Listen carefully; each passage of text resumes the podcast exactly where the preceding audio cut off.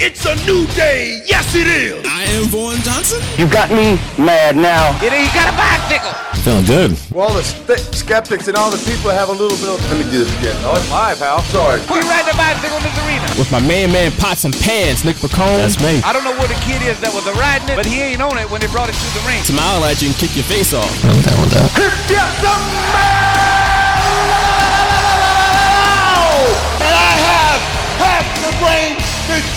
But I don't like it when things aren't going my way.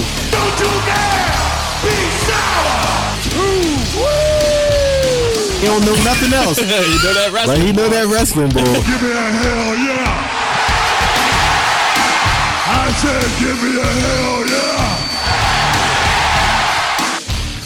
yeah! What's up, ladies and gentlemen out there in internet land, and welcome to episode 287 of The Straight Shooters, which is available wherever podcasts are found. My name is Vaughn Johnson, and I'm joined as always by my main man, Pots and Pans, Nick Bacone, the Philly voice and Philly influencer, and we have yet another fantastic show ahead of us here on this episode with another deep dive. What are we diving deep into?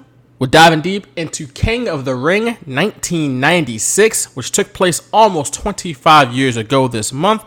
We're recording this on June 9th. The show took place on June 23rd. It's become a bit of a landmark show over the years, not really because of, you know, any particular match or anything like that, but because of one promo in particular that people will always look back on the show. But there are other things that happen on the show too, and we're digging into all of it here on episode 287 of the podcast. Next week, we're going to dig into King of the Ring 1997, which is a Patreon request. So if you want your requests to be fulfilled, if you want us to cover something that's wrestling related, whether it's a show or a pay-per-view or, like I said, music videos or TV shows, like I said, Boy Meets World or The Simpsons or whatever, check us out on Patreon, patreon.com/shootersradio. Pay the nominal fee, submit your request, and we shall fulfill your request. And we'll let you jump on the show, give your thoughts about the content that we're diving deep into. But tonight, again, King of the Ring 1996, we're going to dive all into it, talk about it from every angle. But before we get into that, I got to do my weekly check-in with my main man, Pots and Pans, Nick Pacone. How you doing tonight, my good brother? Reality hits you hard, bro. They got me. Oh, man. They got me. They finally got you. They got me. Jack got me. The DMCA got me. They finally got you. I'm out. I'm suspended from Twitter. Ugh. It sucks. Now, have you gotten word whether this is for good or this like a temporary thing? It's, I think it's for good. I'm gonna approach it like it's for good, just so at least I can start trying to reassemble the following I had. I'm not even at 100 new followers yet, but I just made a new account like last night, so it's gonna take a while. I had 3,000 followers and I lost them all, so. Some DMCA takedown notice. I think it was, I was like, you know, involved in a bunch of these tweets that were taken down, and apparently I got suspended for good. I forget what, like, I'm trying to remember back to the email, and it was how about this? It was the Judas song from Fozzy. What do you know? That did it. So.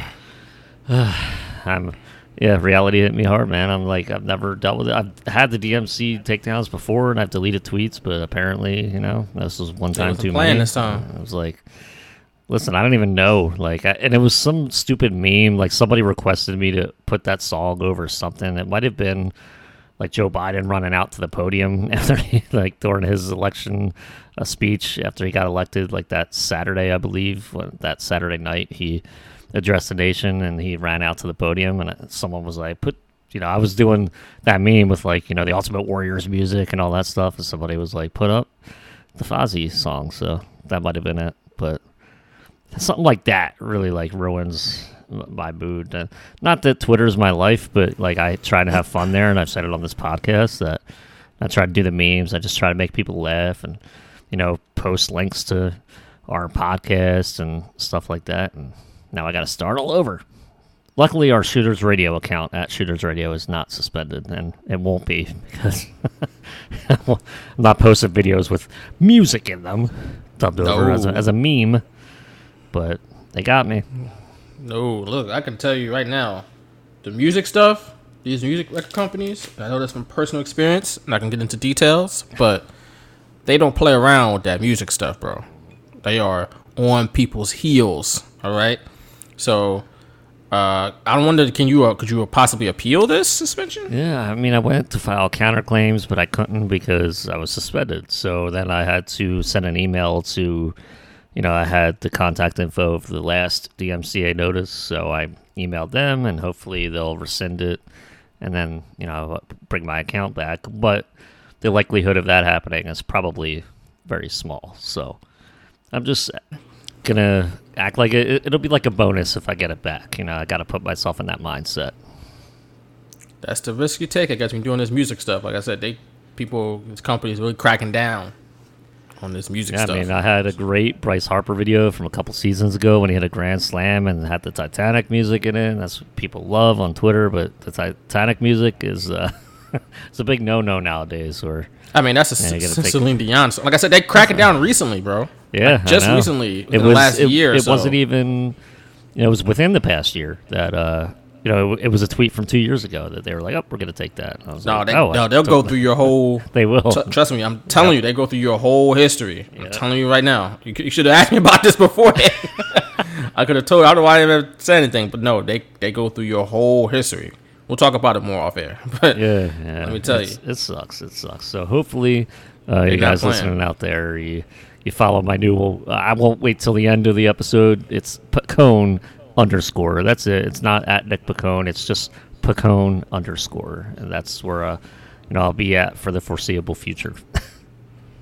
Got you locked up. Took the one out of my sales. I did a guest spot on the Vet Alumni podcast last night, and it was during the Sixers game, so I was watching the Sixers game. It was one of the, because I usually watch the games on mute because I get too like emotional about it, so I'll watch it on mute and then I'll have something else, you know, with the sound on. And you know, because of my hit, I watched the beginning to end, you know, with the audio and everything, and it was in the middle. I was like tweeting about the Sixers, and then I couldn't tweet anymore, and I was like, what? It was not fun. And then, you know, they called me and they were like, yeah, we tried to hit you up on Twitter. And I was like, yeah, about that. And I explained to them what happened. And literally just happened like 10 minutes before that. So, yeah, it was kind of a whirlwind last night a little bit. So, yeah. And they got you locked up. And won't let you out, man. They couldn't get my clips, though, for King of the Ring. Can't wait. That's a shame. But I hope it all works out for you in the long run. Well, thank you. I appreciate that. Get your account back. Well, we got to transition out of that, Nick, unfortunately. It's an awkward transition as we make sometimes on the podcast. That's me. That's my entire Twitter account. Sometimes you got to do it to yourself, man. Mm-hmm. Sometimes you got to do it to myself a lot on this podcast. That's true. That's 100% true. And you deserve it probably every time. Hey. No, I'm honest. I'm an honest guy. So. But we got to make the transition to today's deep dive. King of the Ring, 1996. Again, 25 years ago this month. You ready to dive into this? I'm ready. I had a lot of fun actually watching this back. It's one of the few that I haven't really watched back from end to end in quite a while. So, let's do it. Yeah, let's. Warrior, created by a destiny. Fulfilling a destiny bonded by the belief that at the King of the Ring, I'm going to kick your ass. I'm sick of hearing about the beliefs of the Warrior. The King has belief. That was the most coherent promo Warrior's ever had. Warrior battles Jerry the King Lawler. I am ready, the King of the Jungle. Now, I'm going to be King of the Ring. You're looking at the next King of the Ring, Stone Cold Steve Austin. Nothing is going to stop this man from being the King of the Ring. He's going to mow you down. Expect Jake Roberts to leave his mark somewhere on somebody. The crowning of the WWF King of the Ring. I've destroyed The Undertaker, the baddest man to walk the World Wrestling Federation. Mankind, your tormented soul will will soon be mine. The Undertaker battles Mankind. Return match with the Smoking Guns. Sunny, you have drove your ducks to bad water. We beat you once, we took the belts. And it won't be a problem to beat you again. The Smoking Guns battle the Godwins for the WWF Tag Team Championship. That's the most revolting thing I've ever seen in my life. Get him out of there! Ahmed Johnson will this time melt in my hands and melt in my mouth. Ahmed Johnson battles Goldust for the Intercontinental title. I'm disturbed because I got ripped off. I should be the champion. Mr. Perfect Rim. You got the referee you want, so you won't have any excuses when I tune up the chin music and kick your teeth down your throat. Shawn Michaels battles the British Bulldog for the WWF Championship. Tonight, it's the greatest card ever in the history of the WWF King of the Ring. Oh, man. Listen, I'm excited. That was probably correct at this point. No. But that was, like, kind of confusing. I wrote that down. It's like, they said it's the greatest card in the history of the WWF. King like, I thought, is that a comma, King of the Ring? No. Or was that WWF King of the Ring? I took it as WWF King of the Ring. I'm assuming that was the case, but it just sounded weird. To say it's the greatest card in the history of the King of the Ring. Well, they always put WWF in front of everything. But it's not necessary. We know what we're watching. Top Hat always used to do that. The WWF Royal Rumble, blah, blah, blah. It's like, all right, Todd. Just in that sentence, it just sounded awkward. That wouldn't be something that I would write or something that I would want in the voiceover. Like, just take out the WWF part because it can be confusing. It could. So, it could. Other than that, I thought the video package was actually pretty good. Yeah, it was like almost very dramatic music. Yeah. Like medieval type. They had that medieval theme going for a bit through the years, and I really enjoyed that. Yeah, King of the Ring was one of the better more aesthetically pleasing pay-per-views. From, like you said, the royal aspect, the royal aesthetic. They had the door openers, and they had the crown above the ring, and you had of course, the throne, you know, off to the side, and stuff like that. It was always, you know, as much as they would go above and beyond typically for like a WrestleMania or something like that, but the King of the Ring, they actually did a lot for it and got into that, like you said, that royal theme. And put a real theme on it more than they would do other shows. Yeah, definitely a lot more than SummerSlam at that point and Survivor Series at that point, even the Royal Rumble. So it almost became, you know, visually the number 2 pay-per-view at that point. And at least that's how I, you know, felt like watching this back at that time. And I remember I actually forgot that we only had 3, like, King of the Ring tournament matches on here because this was the first year they did the quarterfinals on their TV, their weekly TV, so not as many King of the Ring matches because you had, like, the big matches, you know, like Undertaker, Mankind, Goldust, Ahmed Johnson, the WWF title match. You know, it was definitely stacked. So when they said that, I was like, yeah, interesting. I agree with that. Yeah. If it's the best card in King of the Ring history, just a little confusing, but. What are you a fan of? What do you prefer? You like the quarterfinals on the pay-per-view, or did you like this where they had the semifinals and the final? I mean, clearly this pay-per-view was probably a lot better given that the quarterfinals weren't on it, but I was always a fan of the tournament. So it didn't really, like, I didn't realize that the like, I don't know. As a fan, it wasn't really until like 99 or 2000 where I was like, oh, wow, like the King of the Ring is really not about the King of the Ring anymore. It seemed like they would always build to something else, and the King of the Ring was almost like an afterthought in a way. Yeah. And they only had the 3 matches on the actual pay-per-view. So I was like all 93, 94, 95. I was like so into it with the tournament aspect. And then this year, I didn't really think about it that much. But in subsequent years, I started thinking about it. And I do prefer the tournament. Like, just make it the tournament. But I guess, you know, I understand looking back why they would try and make that one of the big pay-per-views of the year and maybe not focus too much with throwaway tournament matches on the card that, you know, try and make more people buy it when you have stuff like Undertaker or Mankind on it. You know, people probably wanted to see that at that time. Right. I get it. I mean, the problem when you have the quarterfinals on the pay-per-view itself is that you have a bunch of matches. You have 4 extra matches for the quarterfinals. Yeah. And because you don't want to wear anybody out, those matches are typically short. So you have a bunch of short matches, and now your show is like 10 matches deep, 12 matches deep, and there's a bunch of short nothing matches, and this is supposed to be the king of the ring. Like, this is a big deal, this tournament. Mm-hmm. So I understand that aspect of it. So it's like you have to earn your way to get to just the pay-per-view, which is the semifinals and the final. I'm cool with the semifinals and the final being on there. Yeah. So I don't hate the fact that the semifinals and the final are the only rounds on the pay-per-view. It's like the G1. The G1 takes place over the course of... I mean, obviously, that's a little different. It's a round robin. It's not a single elimination. Yeah. But the G1 final is where the final happens. That's the only time... You know, that's the only matches on, like, that big show. All the other matches, I think, are on, like, house shows or, like, television tapings or whatever. I don't think... I gotta look back and see, but I don't know how many G1 matches happen during, like, other major shows. It all builds up to the G1 final. Excuse me. Which is pretty much, like, the second or third biggest show they have besides Wrestle Kingdom. I mean, not Old Dominion. That's a school here in the United States. In Virginia... home of former school of or alma mater of Travis Fulgham and Rick Lovato, but and Dominion Ray Lowry, I believe, who was a former Kingsway Dragon. So, oh, there you go, go Dragons. But Dominion is like another big show they have, obviously.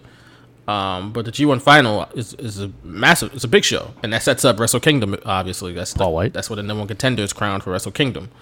So. Back to King of the Ring, different format, but I'm not mad at the fact that you have the semifinals and the final. It's you have a chance to have these matches go longer. Yeah. And you don't have to have 15 matches on the card, most of which are really short.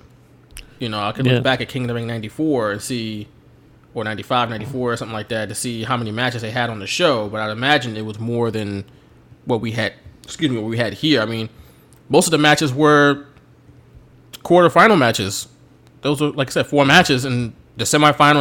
And they only had 2 non-King of the Ring matches. Exactly. So, you know, if you're cool with that, if you're cool with the show being mostly King of the Ring matches, then all right, you know. But like '94, they had 11 matches on the card. You know what I'm saying? Like, and the longest King of the Ring match, according to Wikipedia, was looks like 8 minutes and 24 seconds. Wow, was that the final? You know, the no, that was the final was 6:35. Oh wow! But the first match of the King of the Ring, the first quarterfinal was 8:24. The opening match. You know what I'm saying? So pay per view. Huh? Well, that's that was the second match technically. Oh okay. Well, I like this. Unless was Thurman Plug and Quang on the show? It doesn't look like it. I don't know. Oh jeez. It doesn't look like it was a dark match. I don't know. Either way. I don't remember that match happening. I watched King of the Ring 94 too recently, and I don't remember that. But, you know, you had 93, you had 10 matches. So, yeah. I mean, I don't know. And then you have Bret Hart and Curt Hennig kind of sandwiched in there, which is kind of crazy to think about. Right. And that was a great match. Yeah, which was probably like 10 minutes. Right. That was the second rounder, too. Yeah, they had the King of the Ring, the quarterfinal between Bret and Razor Ramon with 10:25. Lex Luger to Tonkin with the time limit draw, 15 minutes, which is also a thing that I don't know people remember is that the King of the Ring matches were 15 minutes. But wait a minute, because I guess that was a quarterfinal time limit. Because the semifinal you mentioned, Bret Hart Mr. Perfect, that went 18. That was almost went 19 minutes. Okay, yeah, I think it might have been a 20-minute time limit then. Yeah, like, that and the final might have been like a half hour. I don't remember right off the top of my head, but yeah, that only went 18 minutes 11 seconds, but.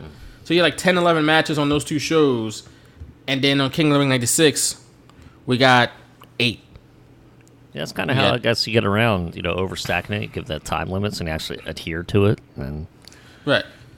Yeah. So, you know, it's interesting. I kind of prefer it this way because again, the King of the Ring matches could be on this night they weren't super tremendous, but feasibly they could be two great matches. And you really only had one pretty good one with the semifinal, and the other two weren't really great. But feasibly, you could have 3 great matches for the King of the Ring when you get two to semifinals back to back, and then you have later in the show the King of the Ring final. So yeah, feasibly. But June 23rd, 1996, Nick. Where were you in life in June of 1996? I would have to say we were probably out of school by this point, you know, June 23rd. It would have been after my fifth grade year, so the end of my fifth grade year.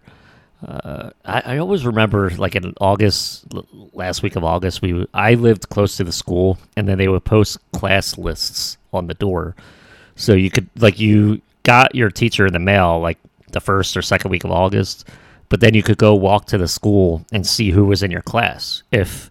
Like, I didn't call anyone. Like, I didn't really talk to anyone over the summer. I had, like, my neighborhood friends, and that was kind of it. I saw maybe one or two friends each summer when I was younger. We all did, like, different things. It was what it was.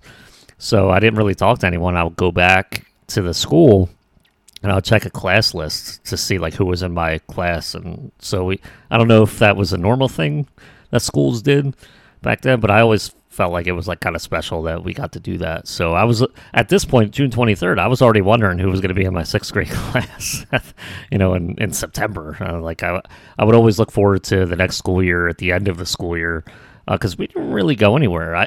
This summer, funny enough, we went to the Bahamas, and because this was the summer of the Summer Olympics in Atlanta with the Olympic Park bombing, and I remember that because when we were at the Bahamas, that's when the bombing happened.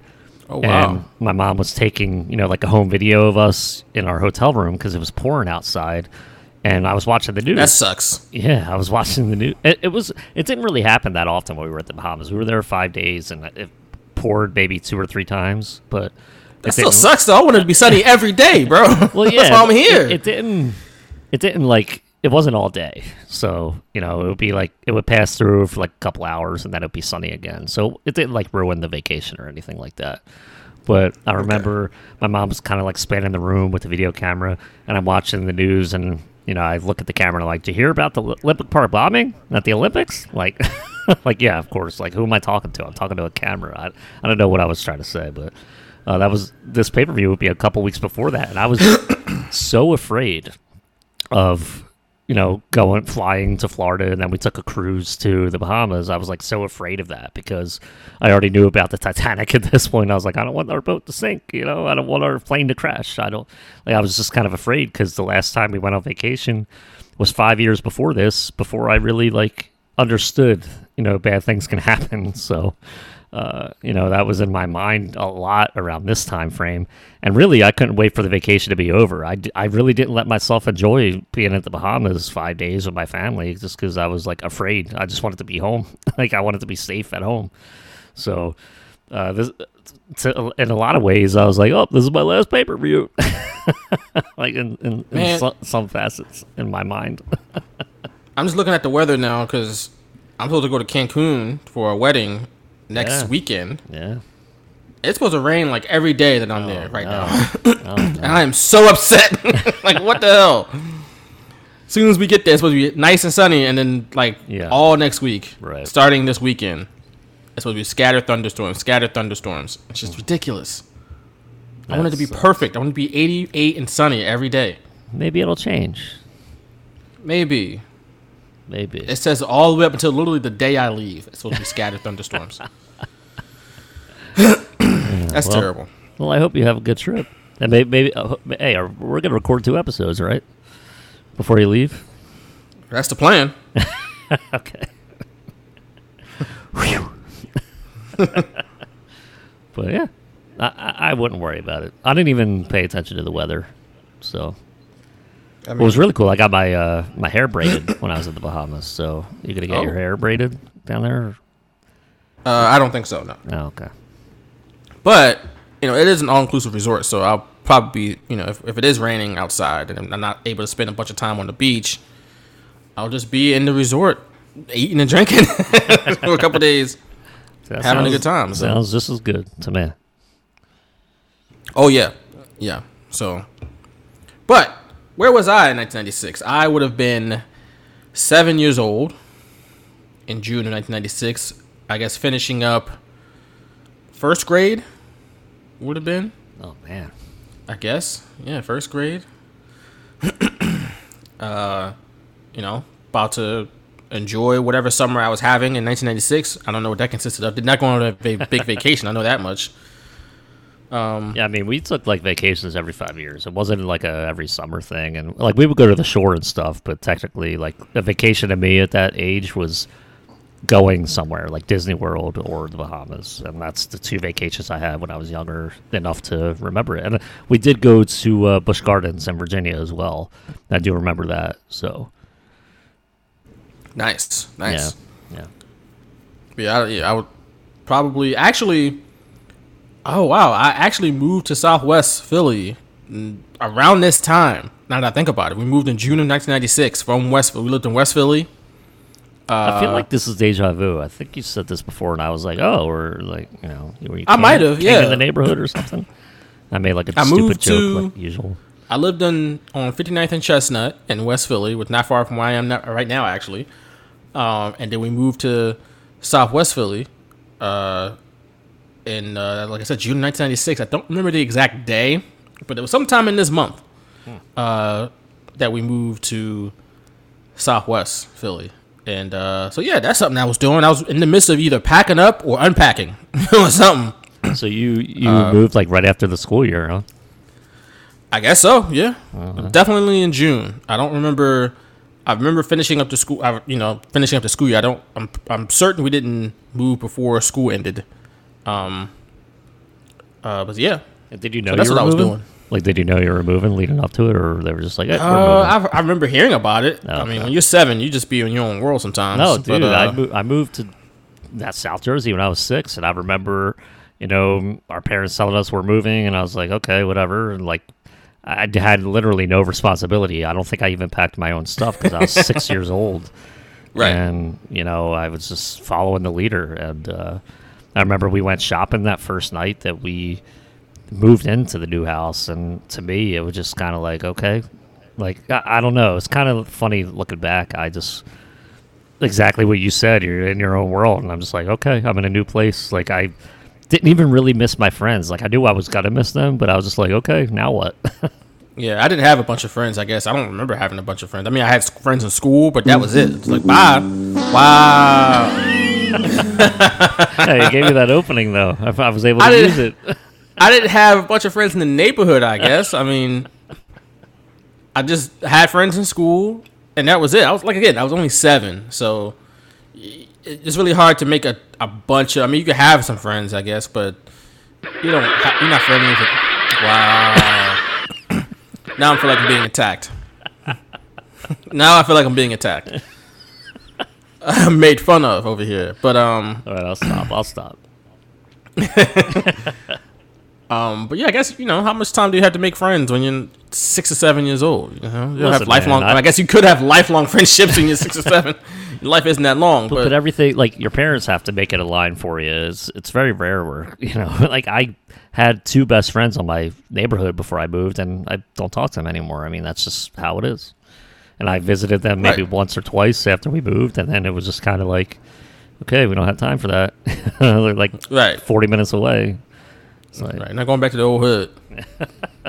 Hanging out with your, you know, your little kiddie friends. You're gonna make new friends. Yeah, pretty much. You will make new friends. Or just stay home and watch wrestling. There you go. You could do that. Have your friends on TV. Survivor Series night. Hulk Hogan, he's my friend. He's my best friend. Yeah, Survivor Series 91. That was the first pay-per-view, by the way, that was in my new house that I watched. I did not tape it. I think we actually did not deep dive that one, but you know, maybe this year we will. But that was the first pay-per-view on my new Adobe. Yeah, we did Royal Rumble 91, not Survivor Series 91, but maybe, like you said, maybe later this year we'll do it. So since it'll be 30 years since that show, which is crazy. Yeah, 30 years. We'll get The Undertaker on. Maybe.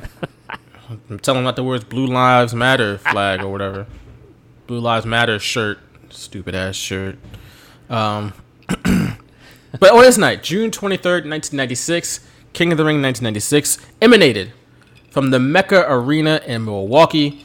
That arena still stands to this day. It is now known as the UW Milwaukee Panther Arena. Oh. Home, of course, to the University of Wisconsin-Milwaukee Panthers basketball team.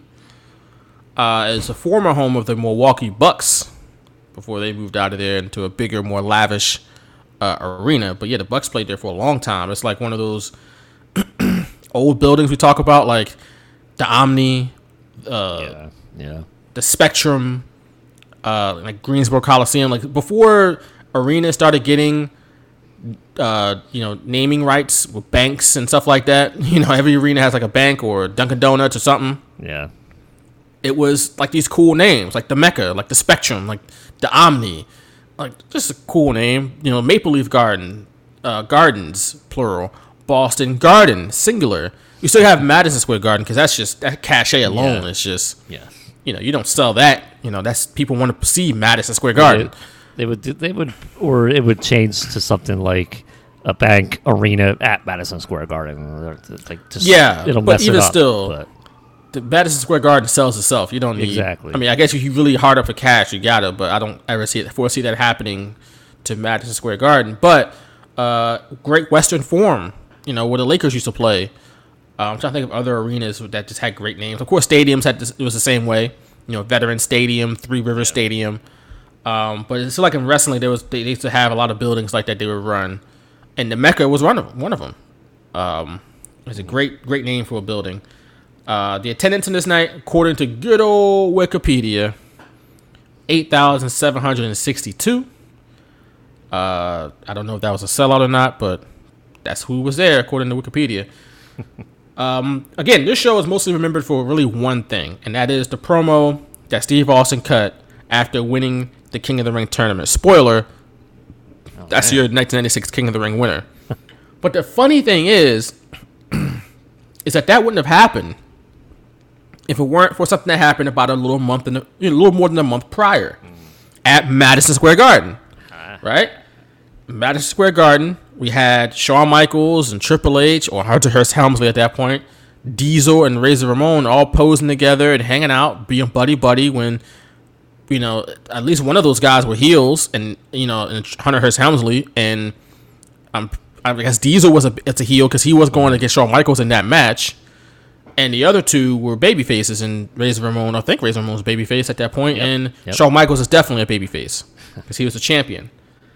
So they're breaking kayfabe. Not only are they breaking kayfabe in front of the fans, they're breaking kayfabe in Madison Square Garden, which is like the home of the McMahon family. It's like their home turf, right? Yeah. So that could not go unpunished, right? Because everybody backstage lost their minds. You know, you could look up any interview where Jim Ross or Jim Cornette or even other wrestlers that were there, they were all like, what the hell is this? You know, and Vince McMahon was like, all right, I got to do something. So there was a problem with that, though, because Diesel and Razor Ramon, better known as, you know the real names, Kevin Nash and Scott Hall, they were leaving WWE. So he couldn't punish them because that was like their last night. And then Shawn Michaels was the champion. At that point, he was pretty much the golden goose. You know, he was a guy. Even though WWF wasn't necessarily, the business wasn't booming, but he was still their top draw, right? That left Triple H, Hunter Hearst Helmsley, as the fall guy, okay? He was left holding the bag. And one of his, I guess, punishments was that, well, he was supposed to win 1996 King of the Ring. Well, that went out the window because of the curtain call.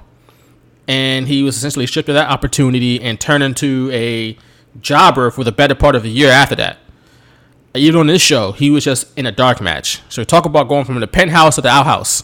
He went from winning the tournament, potentially, to not even being on the pay-per-view. He was in a dark match. Congratulations, you played yourself, at least in the short term. What is crazy to me is that he won that dark match. Like, why? Why couldn't you just have him lose? Like, I don't...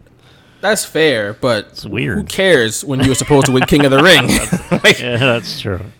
You know, who gives a damn at that point? Like, I'm sure he wasn't... I'm sure they told him, hey, you're going to win King of the Ring. And he's like, yeah! And then on this night, he's like, man, I'm not even on this show. Like, not even on the free-for-all. The free-for-all match happened. He was like... But, like, before, and then I guess they went to do their whatever on TV, and... Then he was wrestling Aldo Montoya, like, in front of nobody, on TV at least. Right, and he beat Aldo Montoya. Okay, because I guess they wouldn't have him lose to Aldo Montoya, but That's the only person he probably would have beaten at this point. Hey, we saw Aldo Montoya on this pay-per-view. Did you catch him? We did. We're going to talk about it. We're going to talk about it later. But Triple H went from the penthouse to the outhouse. He was on the pay-per-view and Triple H wasn't. That's hilarious. Right. That's what I'm saying. It was bad. It was bad. And it was continue to be bad for Hunter Hearst Helmsley. He bounced back, obviously. What's he doing now? A world champion 14 times.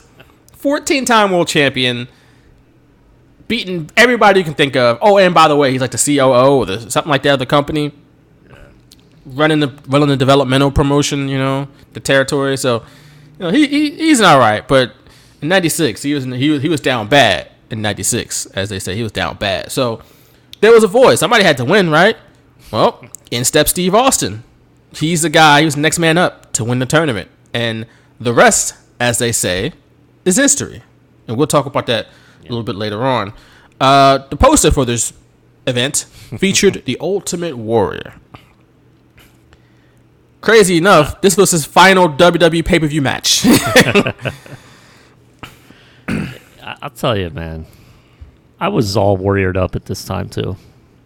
I mean, I don't blame you. I'm still in my childhood. I'm still, young enough, about 10 years old at this point. A little bit of the last time I saw him really was when I was 7 or 8. It's a big deal to me. I mean, he looked good. I liked his new tights. It looked like he was changing, getting more edgy with his different tights and stuff. I was like, yeah, Warrior. I guess he's my guy. He had the jackets. The jackets were kind of cool. Yeah, they were cool. And that was a little shift. More blonde hair and stuff like that. And I just was like, yeah. And they put him in a prominent spot on this pay per view and at the end. So. Why wouldn't I be all warriored up?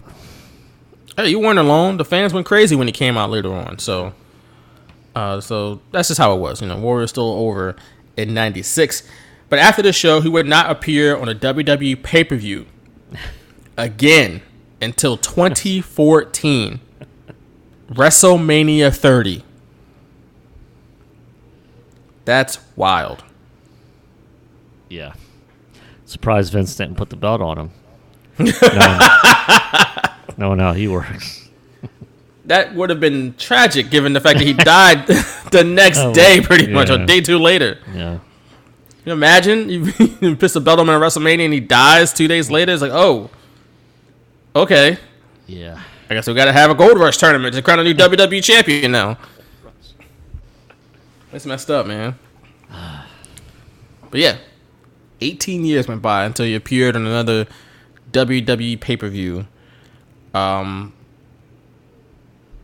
this is a landmark show, again, because of Steve Austin. But, again, no one really talks about anything else. No one really talks about Mankind and Undertaker, right, which was, at the time, a big match. No one talks about stuff like that. Or Shawn Michaels and British Bulldog, which was pretty much the feud, that they had going, the big feud of their summer up until Vader and SummerSlam with Shawn Michaels and Vader. So, yeah. This is that's the interesting part, but we're gonna talk about everything else surrounding the show. But we open the show with Vince McMahon and Jim Ross on the call. They are joined by the Slammy Award-winning Owen Hart, who of course is the 1994 King of the Ring winner, and he comes out in his tuxedo, and here he is. Welcome everyone to Milwaukee, Wisconsin, the side of the 1996 that song. Oh, yeah, it's very jaunty and funky. Yes, welcome to the Mecca Arena. Welcome indeed. It's definitely not a heel theme. No, I'm dancing.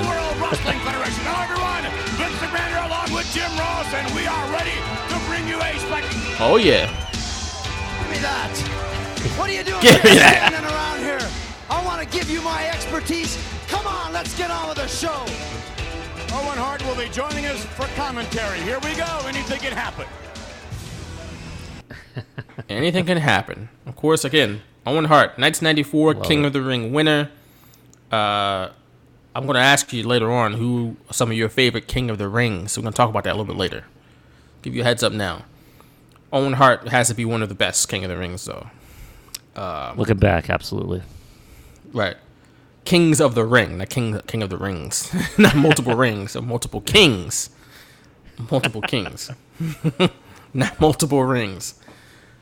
No, that was WCW. Oh, yeah, yeah. World War III, of course. Yeah. And Fall Brawl. Oh, yeah, War Games, of course, of course.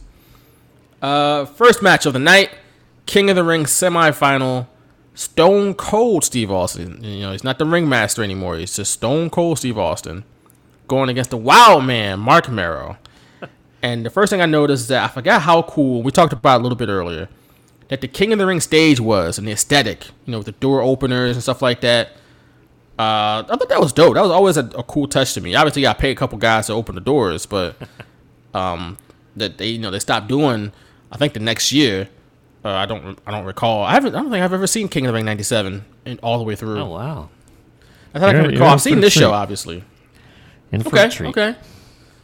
I've seen this show multiple times, but I don't recall '97. But interesting fact that the year prior, Matt Hardy was one of the door openers at King of the Ring. And him and Jeff was doing jobs in WWF when I think they were like 16, 17 years old on TV doing jobs. I don't think nobody knew that they were under 18. Getting their asses whipped every week. Not me, that's for sure. Right. Mark Mero beat Owen Hart in the quarterfinals to get to this match. How about that? Right, and Owen Hart was on commentary upset and giving his explanation about why he attacked Mark Mero after the match. He said he slipped off. He went to congratulate him, and he slipped off the ring apron. When in reality, he jumped off the ring apron and hit that man over the head with his cast. But according to Owen Hart, he slipped in the midst of congratulating him and hit him in the head just by accident. It was so funny, and he was so much more over the top than somebody like Bobby Heenan would be, just because like he does it like physically, like he's in there and he's coming back, like he's out of action now because he, like, I think it was a legit broken arm at this point, but luckily he was still able to be on camera and stuff and provide great commentary on this night and just stuff like that. Just like, I went to congratulate him and be a good sport, and I slipped off the apron. Like, just it's so funny looking back. You know, as a kid watching that, I'm like, whatever, Owen, you liar, but like. I appreciate it so damn much right now. It's so great. Yeah, it's always great when the heels blatantly lie about stuff like that. Like he went to congratulate him. That's my favorite. Right. That might be my favorite Owen Hart lie ever. Like I went to congratulate him. Like he had quite a few doozies on this night, but that might be right up there at the top for me. Yeah, him talking about Goldust. You know, we patched it up in the back, you know, and all that. Yeah. It's just a lot of silly stuff Owen Hart was doing. Besides the Jose Lothario stuff he was saying, call him dirty old Mexican or something like that. Oh, man. I missed that one. Jeez. You missed that. Yeah. I was like, damn. That was racist. But Owen Hart was fantastic on this night. It's funny to watch this match in hindsight because you see Steve Austin doing everything he possibly can to be a heel. And, you know, he was doing everything, including this match. He's arguing with the officials. He's, you know, doing all the little heel stuff, doing the classic bad guy tactics, rolling out of the ring, calling a timeout, you know, when Merrill gets a little bit of momentum. And it's just funny to think, like, he did everything to a T. He followed the heel playbook, right? The handbook to being a bad guy in wrestling. He followed every single step. And the people just didn't want that. They just like, nope, we're cheering you. And that was it. We're hitching our wagon to you, man. You can do whatever the hell you want, but we're cheering your ass. Right. The more bad he was, the more of a villain he was, the more they cheered him. If anything. So Austin dominated the majority of this match. But at one point he gets kicked in the mouth. I think it happened when Merrill did the roll-up spot. Yep, same exact move that he beat Owen with. Right. And, that's he. Because a lot of times, right in the mouth. Right, because a lot of times you hear Austin talking about that on like WWE like videos, like documentaries or whatever, and they show Merrill flipping out of the ring onto him. But it didn't happen there. That's just when WWE got a good shot, a close-up shot of Steve Austin's mouth, and you can see that it was busted. Yep. You know, and it had, you know, it was bleeding. But it happened, like you said, on that roll-up spot, and he got kicked in the mouth. So keep that in mind. But Austin won. That did a pretty good match. He did like a a unique powerbomb, like hotshot powerbomb spot on the ropes, which I have never seen before. And I'm surprised no one else has really taken that and tried to do it. Like, it did, like, it wasn't like the slingshot like Tully Blanchard used to do when he suplexed a guy into the ropes and slingshot him back into the ring. That was his finish. It was like he picked him up for a powerbomb and just like kind of dumped him over his head into the ropes. Which I was like, oh, okay, I've never seen that before. Yeah, I noticed that too, and I was like, oh man, that doesn't seem like a heel move. It didn't even seem like an Austin move at the time. And like you said, I'd never really seen him do that. Never really seen that done anywhere. I hadn't been watching Nitro that much at this point, so I don't know if the cruiserweights were really there doing their thing yet at this time, June '96. You know, like It might have been around the same time, but yeah, that's a move that I would typically see like in a cruiserweight match, not in a Stone Cold Steve Austin match. Right, and like I said, I've seen this show before, but I don't remember that spot. Yeah, me neither. That's why I made a note of it too. How funny is that? Right, and again, Austin back then, you gotta remember, before the neck injury, especially really before he became Stone Cold, I think he changed his style a little bit to be Stone Cold, to be a little bit more of a brawler, and then after he broke his neck, he became a brawler, like full-fledged. Yeah. But there's a reason why they made him the ringmaster and the master of the ring. It's because he could really work. Like, he was a worker's worker. Yeah. Like, he's among those guys who's like a great hand in the ring, as they say. Who would probably pull off some unique moves here and there and do the chain wrestling and stuff like that. Submission holds. Remember, his finish was the $1 Million Dream. Now, obviously, that was gifted to him by Ted DiBiase, but, you know, again, he was the master of the ring, master technician. Speaking of Ted DiBiase, do you see what they're bringing back? Oh, the $1 Million Championship in a ladder match. How about that? How about it? NXT. How about it? Good for NXT. I'm kind of intrigued with that. Yeah, I'm down for that. I don't know if they need another championship. Right, I mean, they have the North American title, but yeah. And they got two tag titles now. They got the women's titles and the men's title, obviously. Which I was just like, why can't they just have the women's tag titles on the main roster just be defended on all the shows? But they could even do the intention. Just do the men's and women's, like all across all three shows. That would be so much better for each tag division. But you're probably right. I can see that. I'd be down for that because no brand has enough tag teams to support its own division. Right. NXT included. Mm-hmm. I mean, I think a couple years ago we would have said differently. Right. But now that's not really the case. Like, they don't have a bunch of great tag teams.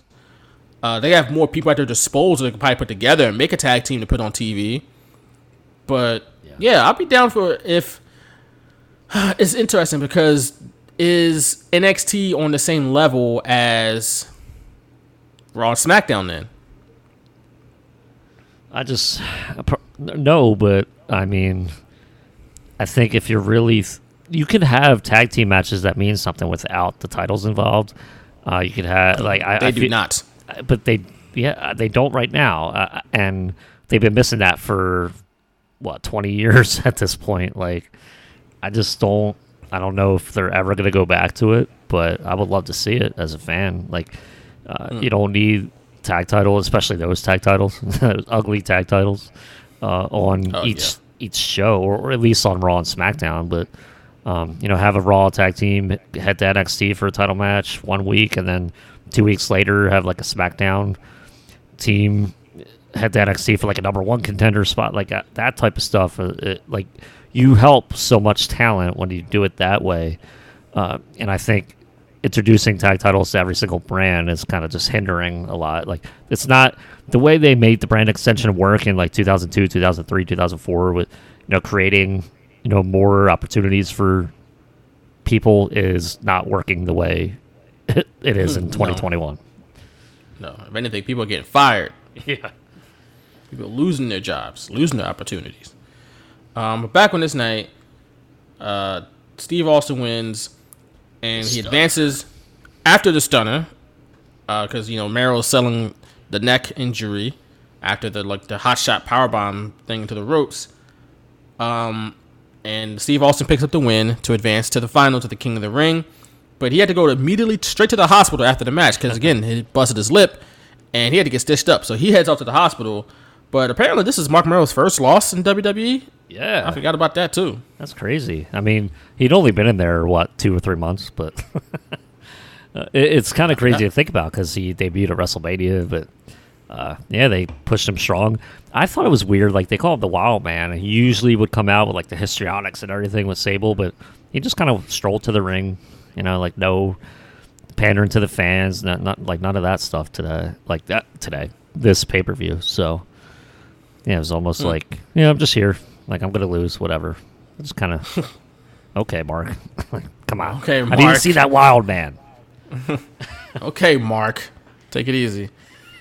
After the match, we get a promo with Doc Hendricks and Jake Roberts, which is, in hindsight, more legendary than we realized at the time. And because Roberts is talking all these biblical terms about his match against Vader, which is the other King of the Ring semifinal. Again, Jake Roberts talking in biblical terms to Doc Hendricks, who, of course, is Michael Hayes.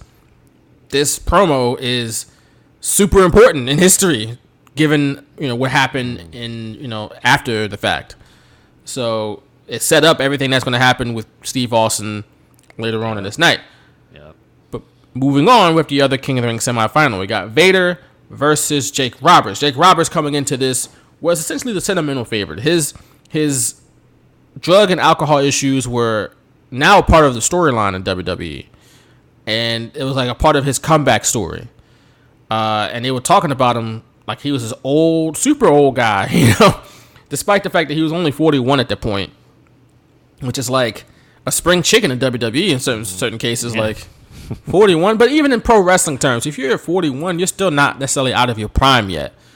I know that's probably the case in all the other major sports, but not quite yet. Maybe you're nearing the end of your peak and of your prime, but at 41, you know, you're still in a pretty good spot.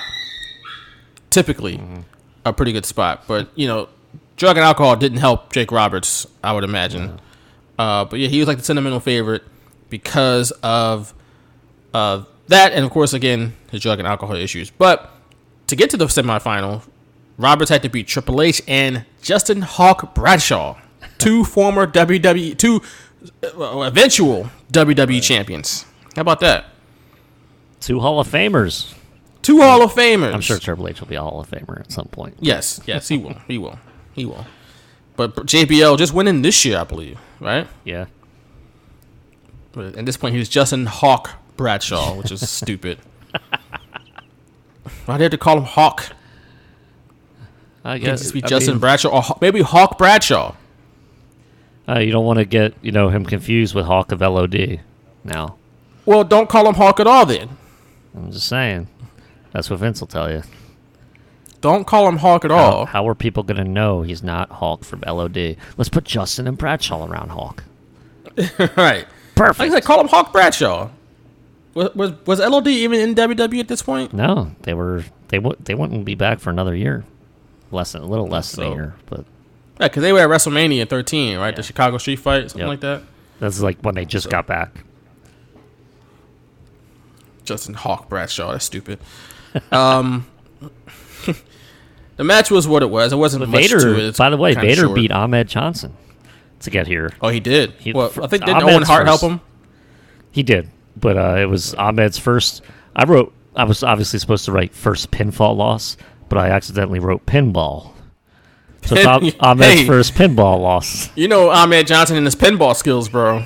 Off the charts. Putting the machine on tilt every time. So when I take notes, sometimes I use Google Docs and then I just convert it to a PDF. So I'm just reading it for the first time. Usually I fix my mistakes, but I had to talk about it because that just made me laugh.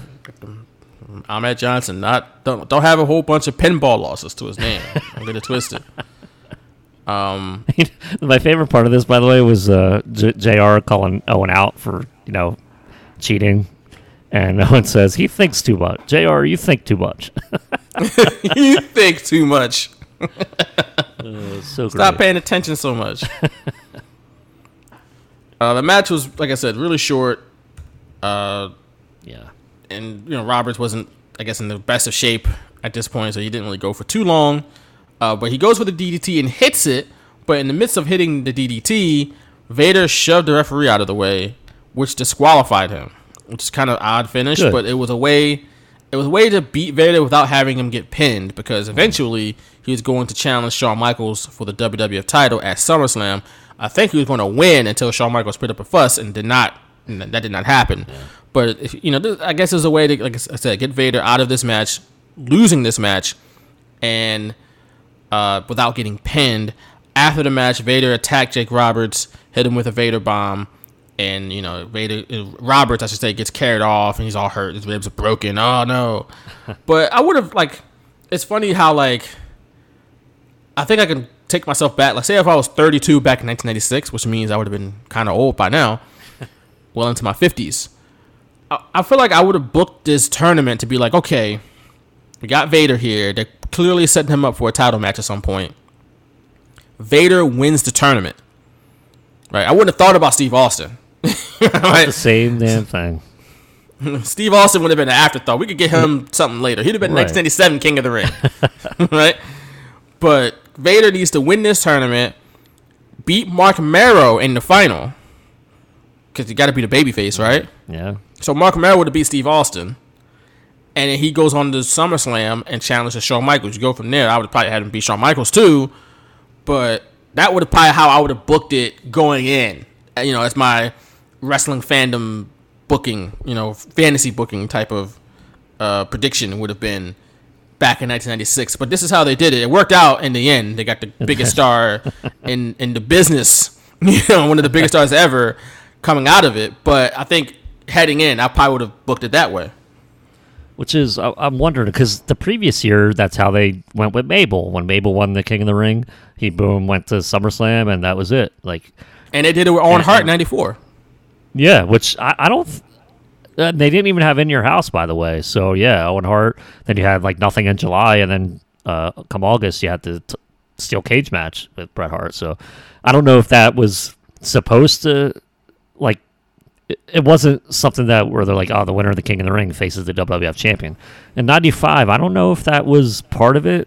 I don't remember, honestly. And even, you know, in 96, it really wasn't part of it, obviously, because Stone Cold Steve Austin won. But if you did it with 95, with Mabel, like, it would just make sense to do it with Vader. But then I'm thinking maybe they already had the plan for the July In Your House was Vader pinning Shawn Michaels, and that was going to be the real catalyst for Vader's title shot, because he actually pinned the champion instead of like winning a tournament. Maybe in their mind they're like, all right, let's see who else we can build at the same time that we have Vader going. So I mean, it's kind of like I thought the same thing. Like, my wrestling fandom, it just makes sense to book Vader, especially when you did it the previous year with Mabel.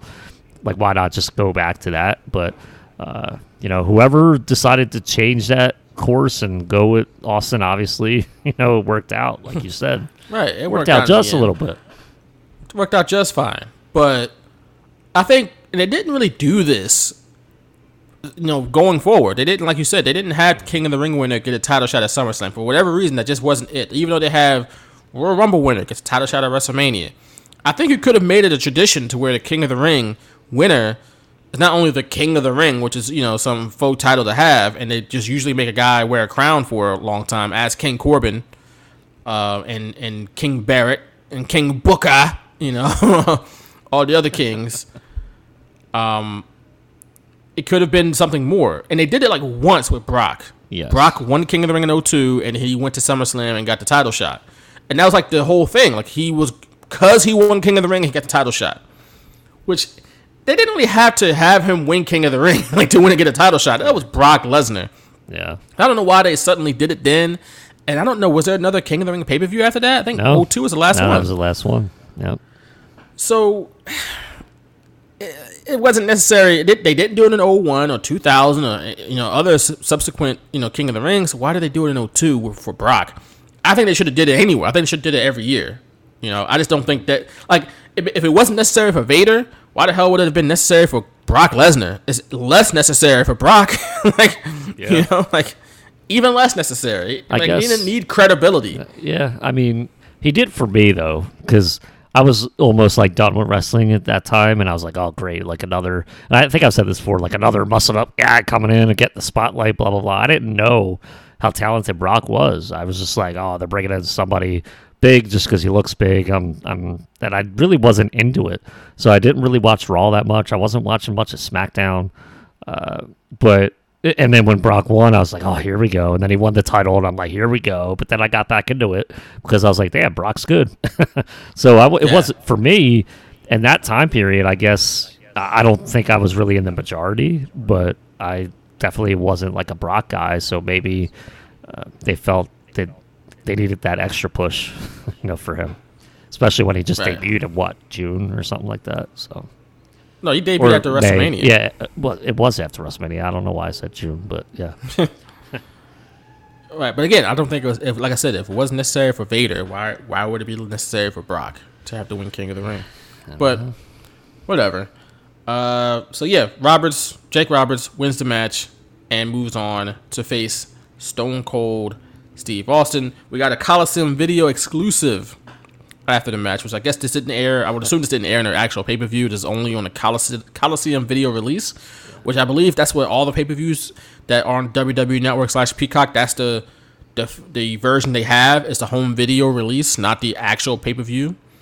So if you're watching these, we've seen this before in like WWE Network, you see Coliseum video stuff. Mm-hmm. It's interesting to think about that they had the home video copies and not the live version. Which, I mean, I guess it's easier to store, easier to keep track of and whatnot, but easier to, not store, but log and what's the word I'm looking for here?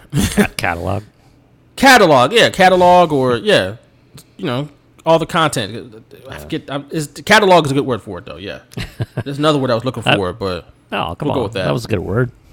No, I said that was a good word. I'm just saying there's another word I was looking for, but we'll stick with that. By the way, the Vader time, on the front or the back of his tights, what do you like better?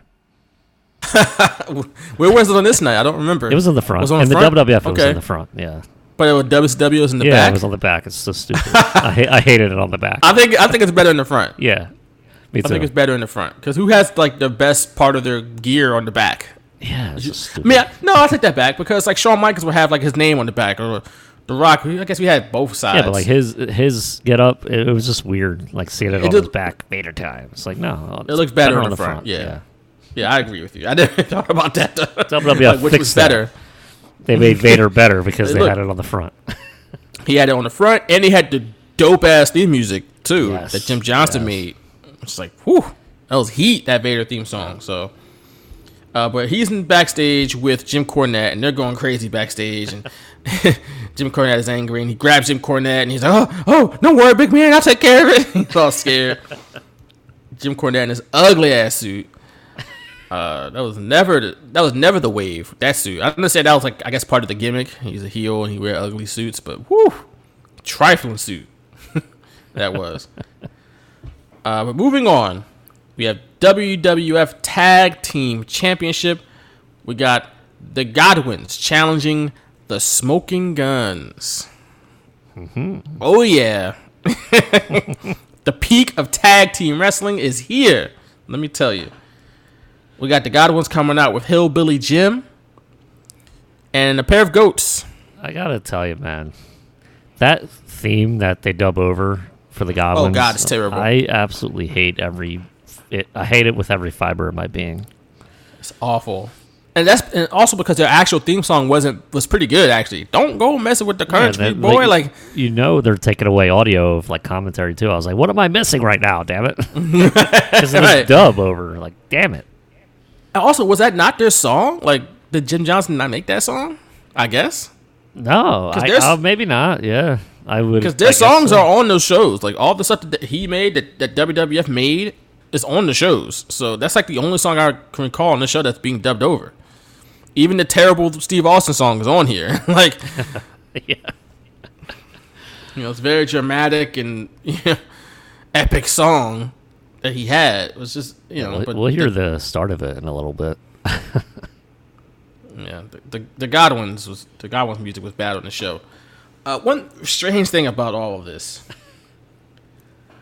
was that Sunny was backstage before the match interviewing, with the Smoking Guns. She's managing the Smoking Guns at this point. She was managing the Godwins, but she turned on the Godwins to go with the Smoking Guns. He'd eventually turn on the Smoking Guns too. Yeah. What's that? That Jezebel. Oh, that's a Jim Ross was saying. Yeah. But then they ask her about the Body Donnas, who she formerly managed with, you know, her, I believe, husband at that point, Chris Candido, and Tom Pritchard, the Body Donnas. And they have a new manager named Cloudy. Cloudy was clearly a man in drag. Or, you could say, trans, but I guess for this purpose, it's a man in drag. But everybody was referring to Cloudy as if it was a she. Mm-hmm. So I guess we'll go trans. We'll go she. They never fully explain what the character is supposed to be, but they also refer to Cloudy as a she. Apparently, the character was played by a friend of Chris Candido, who was a independent wrestler. Yeah. But Jimmy Sunday Shoulders. Yeah, Jimmy Shoulders, which is a strange name. I guess he had big shoulders. There you go. But Sunny seemed so disgusted by her, and everybody was like, oh, so repulsed. And it's like, this would not age well 25 years later. No. Because it's very anti-trans, and which is not good. Confused 10-year-old Nick very much. I'm sure it did. The way they explained it, I was like, wait, that looks like a man to me. And the way they explained around it, and then I didn't even like the way they spelled Cloudy was not like Cloudy.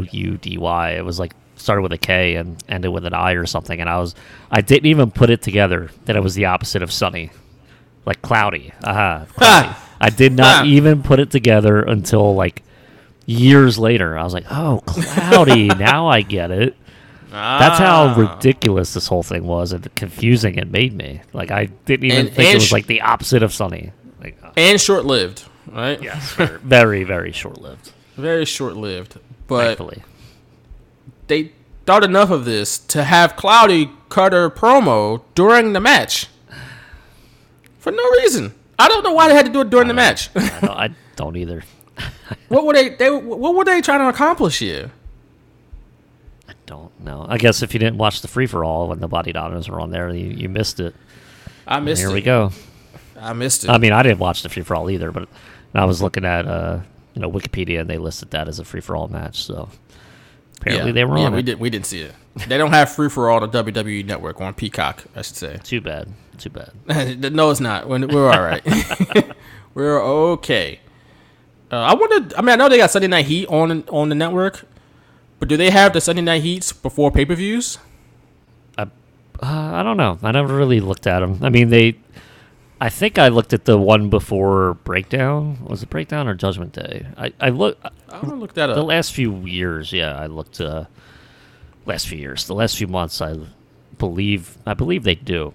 So that's interesting. It'd be a way to like go back, and if you're watching a pay per view and there was a Sunday Night Heat before the pay per view, watch the Heat and then watch the pay per view. Yeah. I just looked up Sunday Night Heat on Peacock. It's not there. Maybe just type Heat. What's not? Okay, they got Heat. Okay, it's not Sunday Night Heat. It's just Heat. So let's see here. They have a bunch. Okay, big, from big fan of that show. I mean, if they had the first one, it was the first one, and the one before SummerSlam, right? It was like, well, I guess technically it'd be like the fourth or fifth one, because they originally were going to run it in August '98, and then nothing else, and then people loved it so much that they just made it. So they do apparently have the one before the Royal Rumble. Nice. In '99, they have they have halftime heat. Obviously, that's there we go. And it looks like they do have like the one before St. Valentine's Day Massacre. I'm gonna have to repost that halftime heat. I guess they have one. They don't have the one. They have the one before. It looks like WrestleMania, I think. They also have one with Kurt Angle. It's Tiger Ali Singh and Kurt Angle on March 7th, 1999. Okay, oh, I'm looking at the thumbnail. It's Kurt Angle in the ring with an American flag.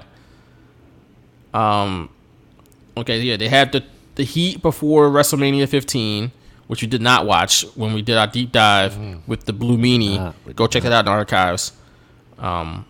So it's just funny. Maybe we should do that one time. Check out Heat. Maybe not on the podcast, so I don't know. But they got Heat all the way up until July 25th. 1999, which it looks like it's the one before SummerSlam. Fully loaded. fully loaded. Oh, yeah, this is July. Yeah, SummerSlam was in August. So that's all the heat they have. Because it's Triple H's interview when he's sitting down. I think that's when he coined the term that he's the game. The game, yeah. You know, the game. I am the game. So.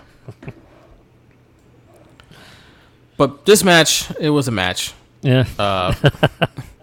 Phineas got the most mild hot tag in the world. Oh, man. At one point.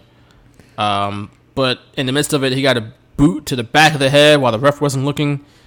And he got pinned. So Plumber. There you go. The Smoking Guns retain the World Tag Team titles. Moving on, though. Quickly.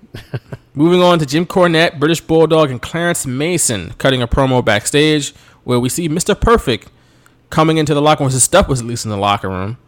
His gear and stuff was in the locker room, in the same locker room as Camp Cornette. And this one, Doc Hendricks is like, oh, is there collusion here? He's supposed to be the... Mr. Perfect was the special guest referee for the main event, WWF Championship, British Bulldog, Shawn Michaels. So, no, is there collusion? We'll see. Time will tell. In the meantime, we have the Ultimate Warrior going up against Jerry Lawler. Before that, gotta hit this beauty from the British Bulldog. Shawn Michaels, you're mine in less than a few short hours away. In less than a few short hours away. Who says that? British Bulldog, baby. Bulldog, of course, because he's bizarre. He's bizarre. He said it in the promo too?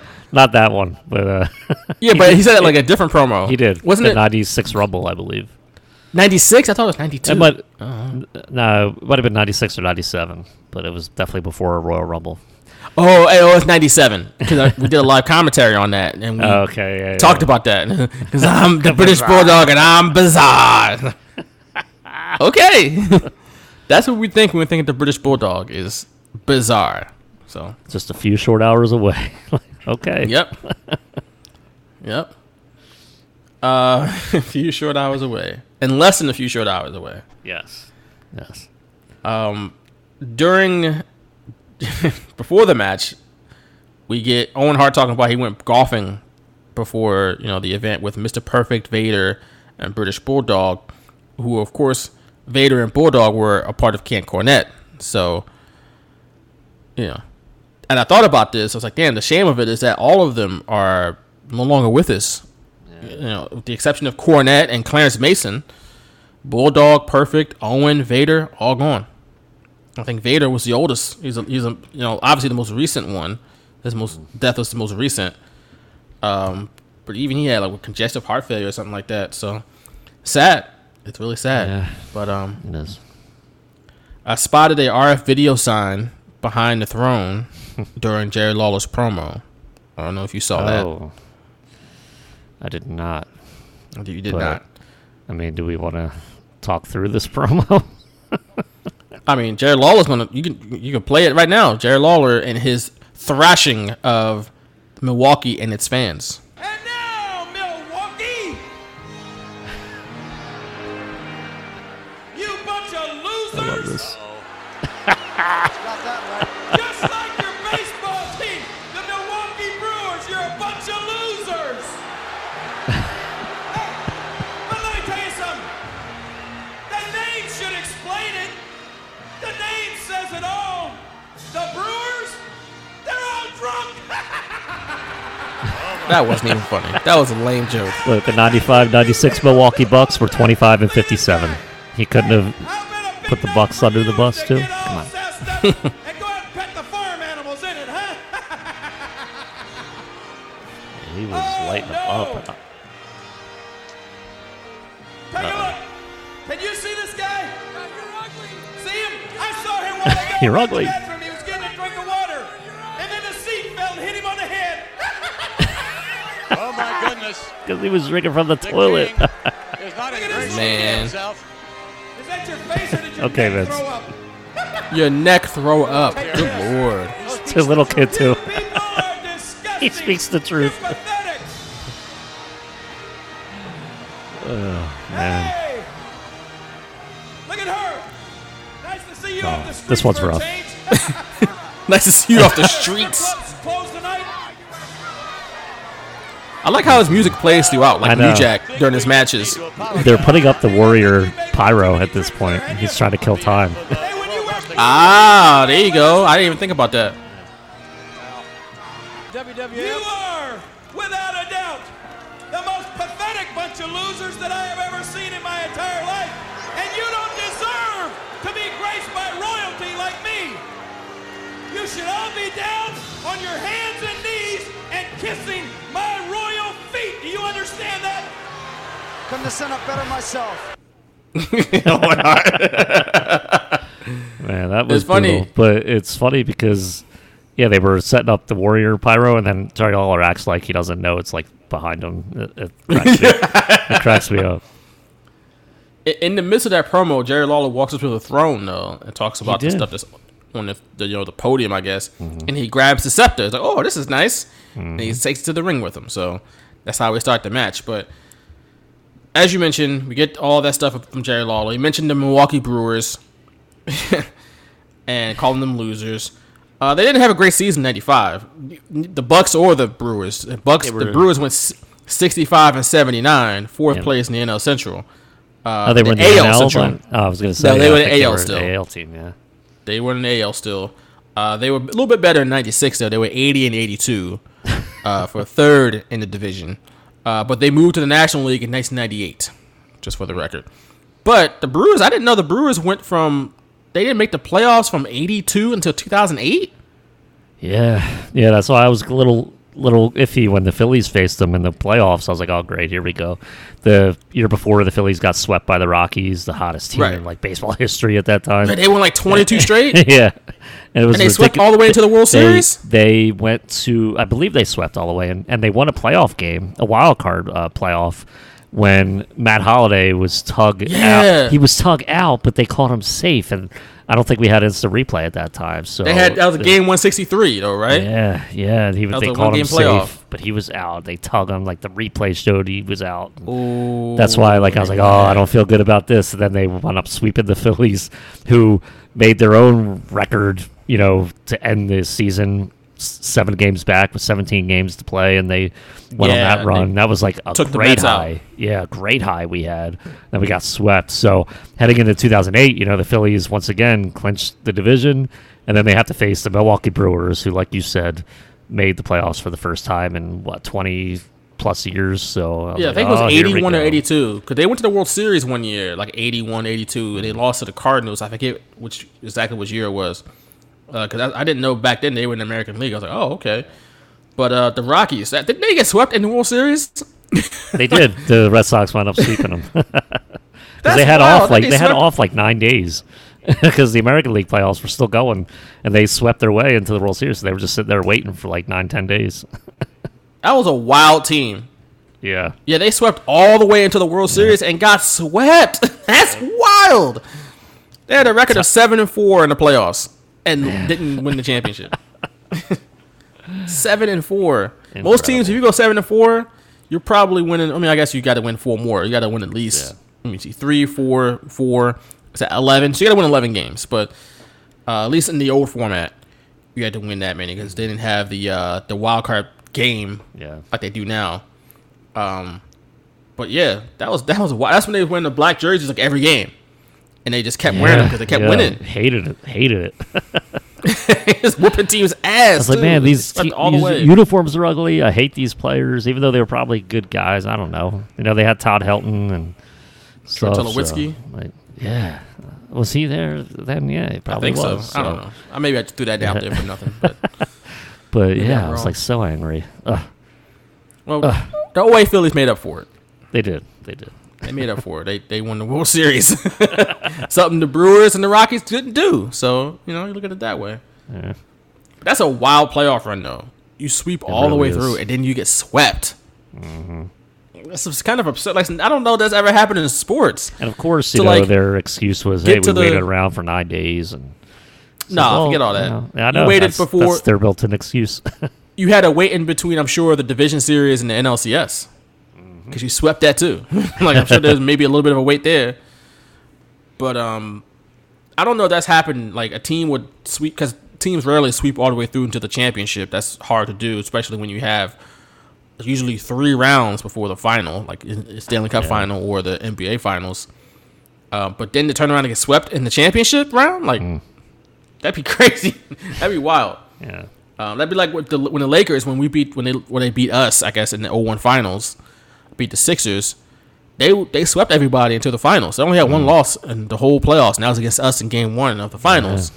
Yeah. But what if they turned around? Like, what if, instead of beating us, what if we swept them? That would have been crazy. Dude, we had either the second or third game. It was like maybe the first game in Philly. We had that much. That was game 3 or game 4. Yeah, we had it. We was really right there. That's when pretty much it's like, all right, I think it's over. I was upset. It was tough. But yeah, definitely I recall having my heart broken when we lost. I think you're right, the first game in Philly. And the place was rocking. Nah. It's our first finals game since '83, something like that. So, yeah. But, it is what it is. Well, we'll get it in 2021. Let's go. Let's hope. Let's do it. Back to 1996 and the King of the Ring. Jerry Lawler, one of the things he said was that the Ultimate Warrior had overstayed his welcome. Yes. And I guess, he's kind of right. Maybe. I don't know. He's kind of right. Lawler attacked Warrior. Warrior comes out with his big entrance, and people are going crazy. But Lawler attacked him before he even got into the ring. He attacked him with the scepter that he grabbed during his promo. And he was just blatantly choking Warrior right in front of the ref. And the ref was just like, okay. Choking him with a weapon. Or with his tape. Yeah. With his wrist tape or something like that. Yeah. Whatever. So Lawler's beating up Warrior the entire match. And then he hits the pile driver. And that's when Warrior just wakes up. Pops right up. Doesn't even sell it for a second. Pops right back up. Hit Jerry Lawler with 4 clotheslines and a shoulder block. And then pinned Jerry Lawler with his knees to win the match. He didn't even do the grip, the press. The press slam and the splash. No. Shoulder blocks or one shoulder block and 4 clotheslines. Yeah. The high impact moves, according to JR. So. Yeah, they hurt so bad they can beat people. I will say the best part about this was Warrior's ring gear. I thought it really kicked ass. It looked cool. Purple, yellow, a reddish pink. I loved it. Warrior, for all his faults or whatever, he did have great gear.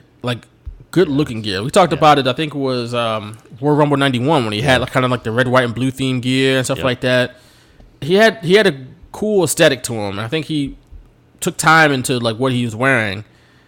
And he had an eye for that, so... I'm not surprised his gear was kind of dope. And like I said, the jacket he was wearing, that was kind of dope. Yeah. Yep. Then he went up and grabbed the crown. Get out of here, Warrior. Get the hell out of here. But it's funny. I always did when Warrior would do a comeback and he would hit the ropes, but he would sometimes turn and hit a different go to rope. The other side. Right. He wouldn't go from one side to the other. Parallel. Yeah, exactly. It was he would run perpendicular all of a sudden. It's whoa. Right, he would make a sharp turn into one set of ropes to kind of run right where the person was. I thought that was kind of dope. It's kind of unique. And then I realized I was watching his comeback when he wins the match. I was like, wait a minute. I wonder if John Cena took a page or two out of Warrior's book for the comeback. Because, Cena, when he made his comeback, he, I think, still does it. When he'll probably do it again when he has another match. He always does the shoulder blocks when he does his comeback. Yeah, he does. Mm-hmm. He does. He doesn't just pin people. That. Yeah, I still hate the shoulder block because to me it makes no sense in wrestling. But whatever, I'll deal with it. I'll get over it. But it just does nothing for me. I even thought it was weird when the Warrior did it when I was a kid. I was like, that hurts people enough to pin them. I just thought it was weird. But at least Cena doesn't pin people with his knees. That's after. True. He is the back. The backdrop or whatever, then he hits a 5-knuckle shuffle, and then he tries an attitude adjustment. Somebody reverses it. We've seen this episode multiple times. 1, 2, 3. You're listening to The Straight Shooters, featuring Vaughn Johnson and Nick Piccone, giving you the best and worst in the world of professional wrestling, past and present. The Straight Shooters podcast is available on Apple Podcasts, Google Podcasts, Spotify, Pandora, iHeartRadio, the Radio.com app, TuneIn Radio, Stitcher, Spreaker, Player FM, and wherever else you listen to your podcasts. You can become a patron of The Straight Shooters for only $2 per month by signing up at patreon.com/shootersradio. You'll get exclusive content never before heard from two of the best. You can also listen to classic episodes of The Straight Shooters at shootersradio.com. But let's try to rearrange the future a little bit here. Let's say that Warrior somehow managed to stick around WWE past this point. Let's say he was in WWF during the Attitude Era. How would he have fit in 97 and 98, maybe even into 99? Probably would have joined like the corporate ministry or something. I thought you were going to say the corporation. I mean, yeah, I wouldn't have fit. No, probably, the corporate ministry. Okay. I mean, my first thought was corporate ministry, but I could see anyway. Like, yeah, he would have had to be in some type of faction, because I don't think what works for him, obviously, in the early 90s. And even at this point, you know, we were kind of getting towards the end of like the Ultimate Warrior, like in this era, because everything was more of a reality based, and I don't think it would have worked until maybe like 2002 when nostalgia came back and you had that Robert Hogan. I think at that point, everyone would have been like receptive to this Ultimate Warrior, but in the Attitude Era, he would have had to like join some type of turn heel and join some type of faction. Oh, you would have to change. Definitely not DX. Somehow. Definitely not DX, but no. But he would. Yeah, I agree. He would have had to change. He wouldn't have been able to be talking to the Warriors and the ba-da-ba-da-ba and all that stuff that he would do in his promos, and then running to the ring and doing all the same stuff that he was doing. Like you said, it's more reality based. They probably would have, if he was in WCW, they would have made fun of him at some point or something like that. I mean, he was there. Yeah, but and it just didn't fit. No, just didn't work. And the WWF, DX would have made fun of him. Yeah. Yeah. And they would have got way over, and so that's right. Why he would have had to be like a heel and really dig his heels into that character and try and come up with something different to where people like are booing him, but they're not doing it ironically. Maybe he had to change his aesthetic. Maybe he keeps the face paint, but maybe he goes all black or something. Like something would have had to change from the war. You couldn't have been the colorful comic book character he was, and I didn't even think about that. Yeah, he probably would have worked in 2002, because the nostalgia really started with Hogan and that nostalgia pop, right? That WWF still tries to get sometimes to this day when they can, but it did kind of start with Hogan when he came back to WWF in 2002 with the NWO, and everybody was pining for him to return to the red and yellow, because in 2002 it had been since 96, so it's been 7 years to that point since everybody had seen the red and yellow. I mean, I guess he might have done it in WCW. In a little bit. Yeah, he did a little bit. 99. Like 2000. Yeah. But then he went like back to kind of like dark tights. So right. But yeah, it was like maybe like a few months worth of red and yellow in like 99. And he was clearly like, I do recall that, yeah. Right. But by 2002, we hadn't really seen classic Hulk Hogan in a long time.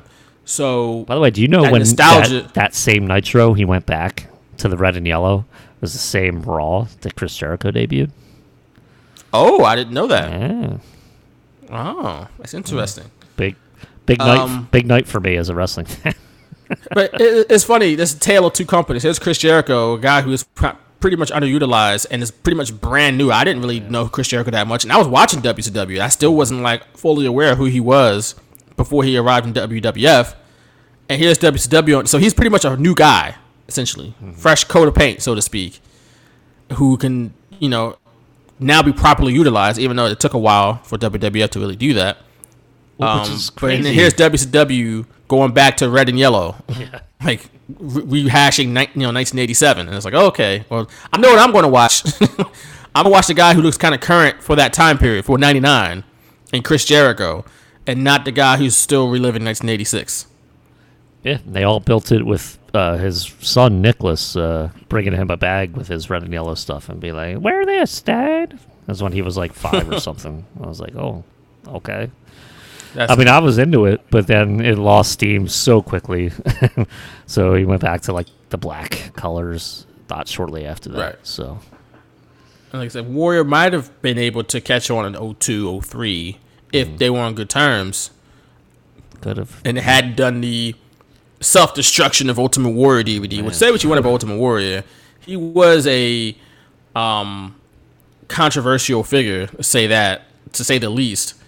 But he was obviously big over, but that DVD was terrible. That shouldn't have been done by WWF. And you'll never see the light of day on that one again. Like, that will not be on Peacock. That will not be on WWE Network, nor should it, because that was trash by WWF. Which is, you know, I have it. So I bought the DVD, and I don't know if I might watch it here and there to see, like, you know, just get a history lesson on what exactly they did. I mean, it was basically... It was a hit piece. And I think they only did it because they... owned, I think, the Ultimate Warrior, right? So that's why he changed his name to Warrior. That it was like kind of in the midst of all this. So, yeah, it's just what a crazy time period. That was trash. That was trash. Like, again, Ultimate Warrior, not the greatest person in the world. I mean, I always found it funny when you see him. You know, I watched the Dark Side of the Ring on him, which was okay. I didn't get a chance to watch the A&E one, but. I know the Dana Warrior was like, oh, I'm not watching that smut and filth from Dark Side of the Ring. I was like, that was actually not, there wasn't smut and filth. They didn't trash Ultimate Warrior. They had his ex-wife on there. She's pretty complimentary of Ultimate Warrior. If anything, Jim Cornette and Jim Ross trashed him. Oh, man. Jim Ross was just lighting him up. Right. But he said in, like, one of his little speaking engagements that his wife... was the one, Dana Warrior, I guess, was the one who showed him, you know, the conservative life. He didn't realize he was conservative until he met his wife. And then apparently in the A&E documentary, she was just like, I don't know where he become conservative. Like, I don't think Ultimate Warrior lied. Like, I don't know where he got that from. He got it from you, ma'am. Just say it. It's okay. It's okay. If you're conservative, say it. Don't be afraid. She doesn't want to, you know, she doesn't be a bad guy. Oh, so like, you're saying conservatives are bad guys? In her mind. Is that what it is? In her mind, she doesn't want to. It's like people who don't want to get the vaccine, they're like, I don't want to talk about it. It's like, why not? You don't have a logical reason as to why you shouldn't get it? Okay. Besides, it's just your choice and that's it? All right, fine. Speaking of documentaries, did you watch Dark Side of the Ring on Grizzly Smith? I did. That was rough to watch. And I don't think I previously knew that, you know, Rockin' Robin, Jake Roberts, and Sam Houston were all, you know, siblings. I don't remember. I knew that. I mean, I might have, but it might have just slipped my memory. I mean, if I read something, it was like years ago that I didn't think about, but when I watched it, and, you know, they actually had them interviewing, you know, them back to back and stuff like that, it kind of hit home. I was like, oh my God, I didn't realize these, you know. So I probably did at least read it before, but it wasn't in my memory at all. Yeah, I remember. I knew that. I knew that Sam Houston and Rockin' Robin and Jake Roberts were all related. They're all siblings. They're all Grizzly Smith's kids, I should say. But man, we talked about a little bit on our Beyond the Mat episode when we did a deep dive on that. Yeah. A while back, and how rough the Jake Roberts parts were, and we talked about, you know, he had a lot of childhood trauma, including his sister disappearing and the body would never be recovered. And it talked about it a lot on the Dark Side of the Ring. And you know, we talked about how when Jake Roberts visited Grizzly Smith, and Grizzly was like, "Oh, you were born out of love, and I still love you." And we're like, "No, the hell you weren't," because we talked about like. The fact that he was dating Jake Roberts would have been his grandmother, but he sexually assaulted and got pregnant at her daughter 13 years old, and he had to marry her because back in the day, you know, get somebody pregnant like that, oh, you make it all better if you get married, and that's what happened. He's married to a 13-year-old, and I guess no one really knew because people didn't take their wives to the matches like that, or else they would have known like, hey, you got a 13-year-old wife. Did not know that he also sexually assaulted Rockin' Robin, which I shouldn't be surprised, really, when you think about it. Yeah, given that pattern, you know, it doesn't surprise me at all. And he would take these little girls on road trips, one as young as 9, apparently, that Rockin' Robin talked about. Which is just, come on, bro. And then, you know, just being a vile human being, pretty much, you know. But the problem was he was super connected. Yeah. So there's like always like this power imbalance between him and anyone else in the wrestling business. He, like I said, he knew everybody. That's how he can get Sam Houston off all the time from DUIs. Apparently, Sam Houston had the state record in Texas for DUIs, and he never went to jail until like the 20th one, which is absurd. It is, you know, and that's because Grizzly Smith. I also did not know that he they're at least speculating. It's not known to be fact, but they think he might have had something to do with his own daughter's disappearance, which is just like wild. So it's just, the shame of it all is that he never really was confronted about these transgressions and how vile of a life he lived before he died. He died, I believe, in 2010, 2011, something like that. He had Alzheimer's or dementia, something like that.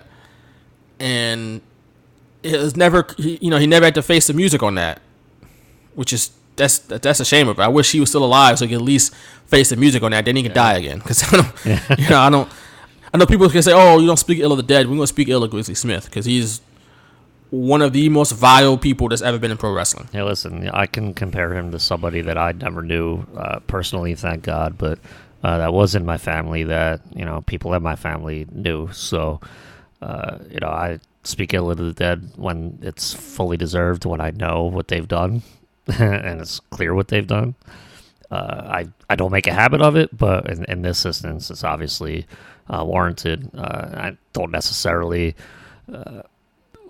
enjoy talking about it, but when I do, you know, it's you just listen. You listen to what happened because people don't lie about that stuff. You know, like why would they lie about that stuff? And you know, all of his kids, right? Exactly. Like what do they? They're not gaining anything right now by doing that. You know, so right. I mean, if anything, they're gaining. I guess they're gaining some type of peace, and you know, like maybe they're coming to terms. Right, yeah. I guess it's healthier for them to talk about it than to keep bottled up, but like but monetarily, really, you know, everyone's like, oh, what are they getting money wise for this? It's like nothing, like literally nothing. Like money isn't the thing. It's cathartic, man. This is stuff that they live through. It's cathartic to some people to be able to talk about it and finally have that. And listen, in my family, it was bottled up and stuff, but I'm very, very lucky that when I grew up, I wasn't around it, and that the people that it happened to had dealt with it, or were in the middle of dealing with it in their own way. So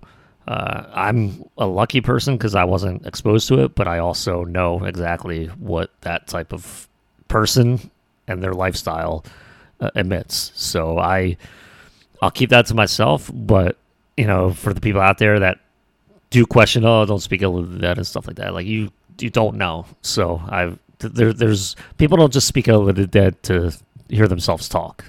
You know, there's reasons behind a lot of these things, so. Right, yeah, we're going to speak ill of Grizzly Smith because he was a trash human being, obviously. And he deeply affected his kids. Jake Roberts had substance abuse issues. Rockin' Robin admitted she was an alcoholic for a little bit.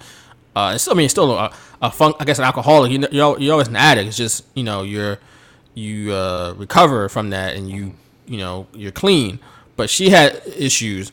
Sam Houston clearly had issues when he's got 20-some-odd DUIs, and you got Baby Doll. I did not know that Sam Houston and Baby Doll were married at one point. Yeah. But apparently when he asked, I think it was Baby Doll, or asked Grizzly Smith for the blessing to marry Baby Doll, something like that. I forget what exactly what it was.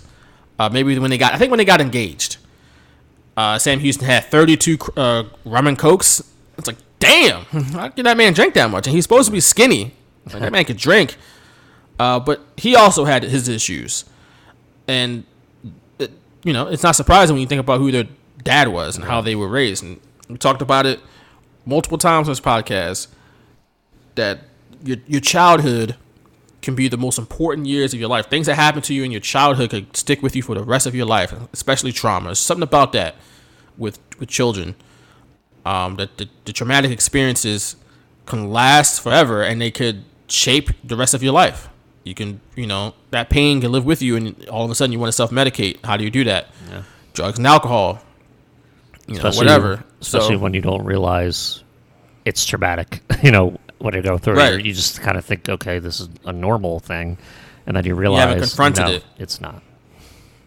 Right. So hopefully the Jake Roberts, Rockin' Robin, Sam Houston. I forget the fourth sibling's name off the top of my head. Hopefully they can, you know, get together and reconcile. It sounded like they wanted to. Yeah, it seemed like, you know, they were. He was there when Grizzly Smith died, and like he was very upset about it. So it was kind of. He gave him up for adoption. He was the lucky one. I know, right? Like, and even he was given up for adoption. I don't know. Yeah. But he was the lucky one and not subject to the abuse that the others were. But even he was still given up for adoption, and there's no reason that he was. He never got a reason. And a kid getting given up for adoption can be traumatic. Living in foster homes, and that can change your life.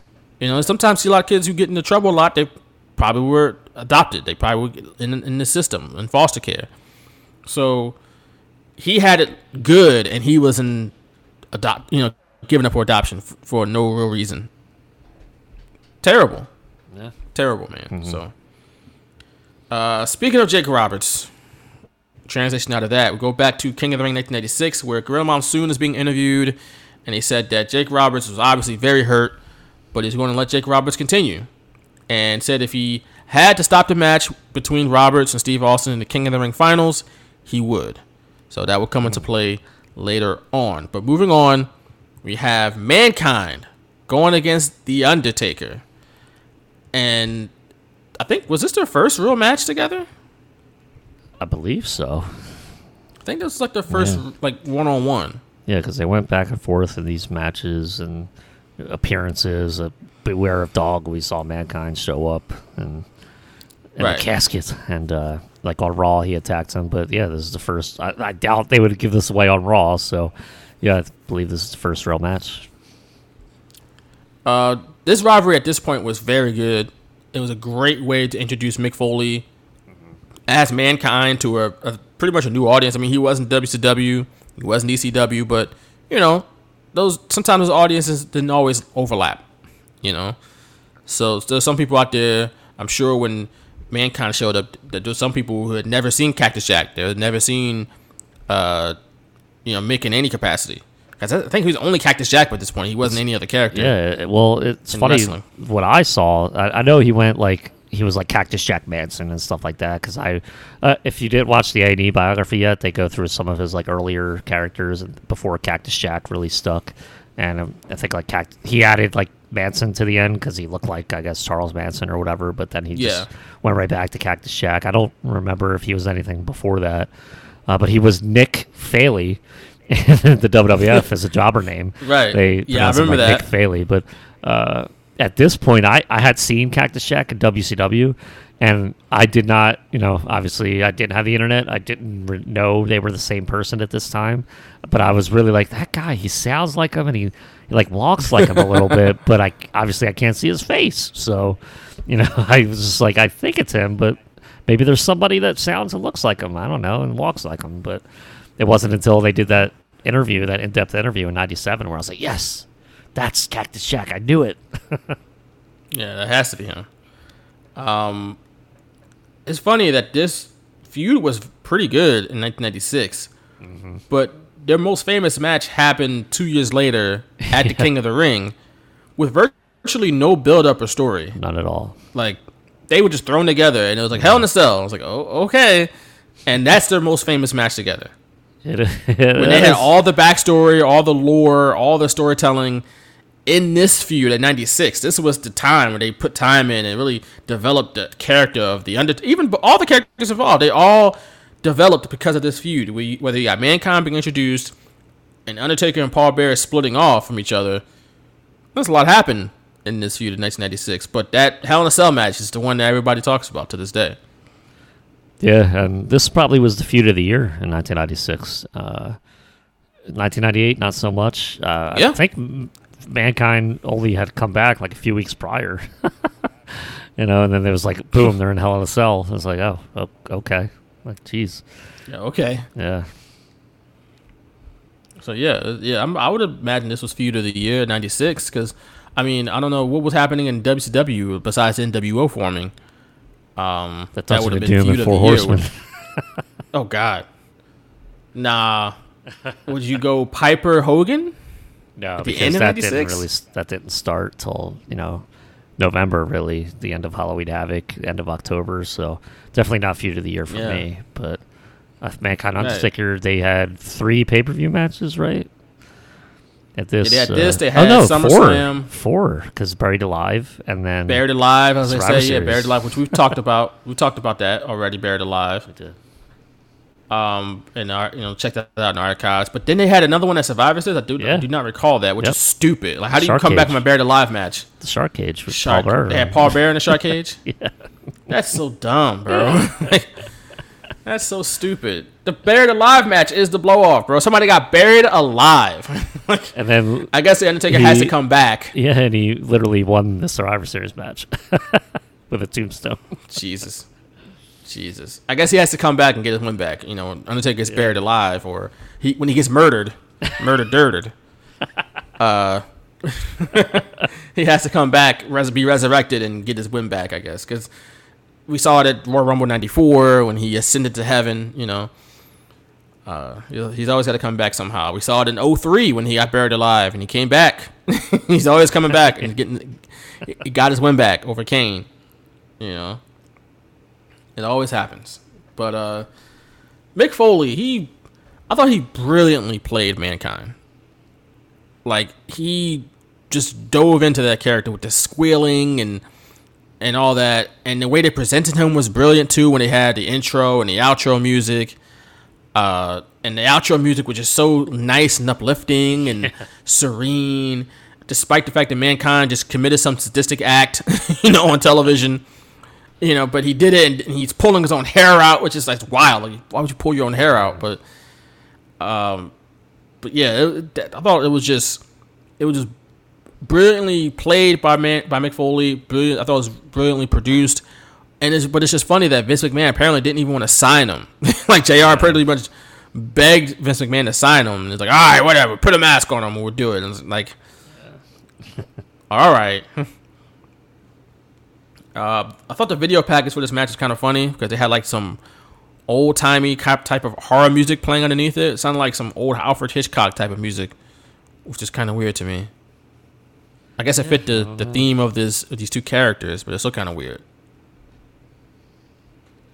This was kind of the main event for me. I was looking forward to this match most. Yeah, I can see that, especially more than a Bulldog Michaels match. That wasn't. Yeah. I mean, it was okay, but that wasn't. Like that. The build up was stupid. The previous match, the way it ended, I was like, I don't want to see this again. Like, so yeah, this was my main event. Yeah, we talked about that Beware of Dog a couple weeks back. We did. So go check that out. Nice companion piece of this podcast. Second pay per view in a row, Undertaker sneaks up on his opponent during his entrance. That was becoming his thing. This time he started out on the top rope and clotheslined Mick Foley, or Mankind, I should say. He said, Jim Ross was like, where'd he come from? He's like, I didn't see him. And Owen Hart's like, I didn't see him either. Like, I love Owen, like, adding to it, you know, like, he didn't have a good, like, witty retort for that. He's like, yeah, I didn't see him either. I didn't. You just appeared, just materialized. I guess the disqualifications was just, like, null and void in this match. Because we got chair shots. They spent a whole bunch of time out of the ring. There's a lot going on in this match. It wasn't like the no disqualification and no countout match. It wasn't anything. It was billed as a regular match. So I don't know. Maybe I missed it on commentary if they said something. But yeah, to me, it was like a normal match going in. And the Boiler Room Brawl was the first like real stipulated match for me between these two. So I just thought it was a regular match. I didn't even think about like the steel chair shots and stuff like that until you said it. Which the Boiler Room Brawl was not a match you saw in WWF. They did not have a lot of weapon usage or backstage fights in WWF. So we might have to talk about that one day and how kind of, I wouldn't say groundbreaking because it wasn't like the first hardcore match ever, but it was for WWF. It was a break from the norm, so to speak. I still remember it to this day. One of my favorite matches ever, but probably not towards the top of the list, but definitely in my top 10 or 15. Especially seeing like the wrestlers in the hallway, just kind of like coming out in the hallway and looking at them as they're like fighting through the hallway. That that stuck with me forever because I'm like, oh my God, like the wrestlers back there, they're watching this. And I just saw you come out, go in the ring, and then go home. Like I didn't know there were wrestlers backstage. Like they wear normal clothes. Basically, you know, I haven't seen a match in ages, but I'm sure somebody standing back there with a T-shirt tucked into some jorts. Yeah, that was the look back in '96. Sure, there is. Throughout the '90s, it seemed like gotta have your shirt tucked into your jorts, bro. Gotta. But the finish of this match came when Paul Bearer mistakenly hit The Undertaker with the urn, and Mankind locked in the mandible claw to pick up the win. So. Of course, that urn has been on like the WWE Buried Treasure show, and it's like the note called the Betrayal Urn. But you know, there's kind of a foreshadowing of what was to come because again, Paul Bearer would turn on The Undertaker at SummerSlam with this urn. But on this night, it was a mistake, and Owen Hart, if anything, pretty much foreshadowed. He pretty much gave it away and said that, you know, Paul Bearer, he probably is tired of The Undertaker and probably meant to do it. And it's like, wait, man. We didn't get to that part yet. It's like, shut up, man. It's like, I know he's supposed to be the heel, but that was like his Bobby Heenan moment where, you know, Bash at the Beach is like, whose side is he on? It's like, you know, this is Owen Hart. Be like, he probably sick of him. He probably meant to do it. And of course, I'm like, Owen's so stupid. I'm sure that gave it away for some people. Like, oh, wait, Paul Bearer's probably going to turn on Undertaker. Yeah, definitely not me. Yep. That was one of the times I was legit shocked as a kid. I was like, oh, my God. I was like, that's not Paul Bearer. That's a fake. Like, where's Paul Bearer? Fake. It's funny you mentioned that. Remember when I remember hearing the rumor for years that the Ultimate Warrior was a different Ultimate Warrior in '92 when he came back at WrestleMania 8. So and it's funny because Ultimate Warrior's on this show because he came back a little slimmer because he wasn't on the juice no more. At least at that point, he wasn't on the juice. But people thought the rumor was. I remember hearing this so much when I was a kid that the original Ultimate Warrior died. And they had a new one. Yep. That's how different Ultimate Warrior looked. I didn't believe it was him. Yeah, I heard the same damn thing. I heard the same rumors, and I was like, man, is that true? You know, like his hair is different too. Like it's shorter and it's not as wavy. You know, and I was picking it apart once I started, you know, hearing those rumors when I had the internet, and I would go back and like watch the video, and I'm like, that is different. Oh man, definitely fell for it. It would have been like. The 90s version of Dark Side of the Ring. They would have investigated it. Did the original Ultimate Warrior die? And he'd have been like, no, bro, I'm still here. Like, what are you talking about? He died. They just didn't want to say anything. I think we would have known if he had actually passed away. And I don't think that would have been kept a secret and just replaced the man. God damn. Get another muscle-bound guy to just run out there and be Ultimate Warrior. This isn't Sin Cara, where he could just hide it. Right, but also, the guy didn't die. Like, if he passed on, no longer with us, went to the upper room, then that'd be a different story. But he didn't go to the upper room. He's still here on this earth. Walking amongst the living, so it's fine. It's fine.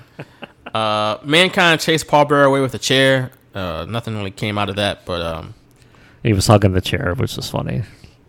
That was funny. As he went back. With the outro music playing. Yeah. This is a lot going on. I love the outro music. That was a cool touch. They haven't really tried that again with somebody, but probably shouldn't. Because that's a Mankind touch. That's '96 Mankind, but I always thought that was a real cool touch for Mankind. But moving on, we have Doc Hendricks backstage interviewing Mr. Perfect.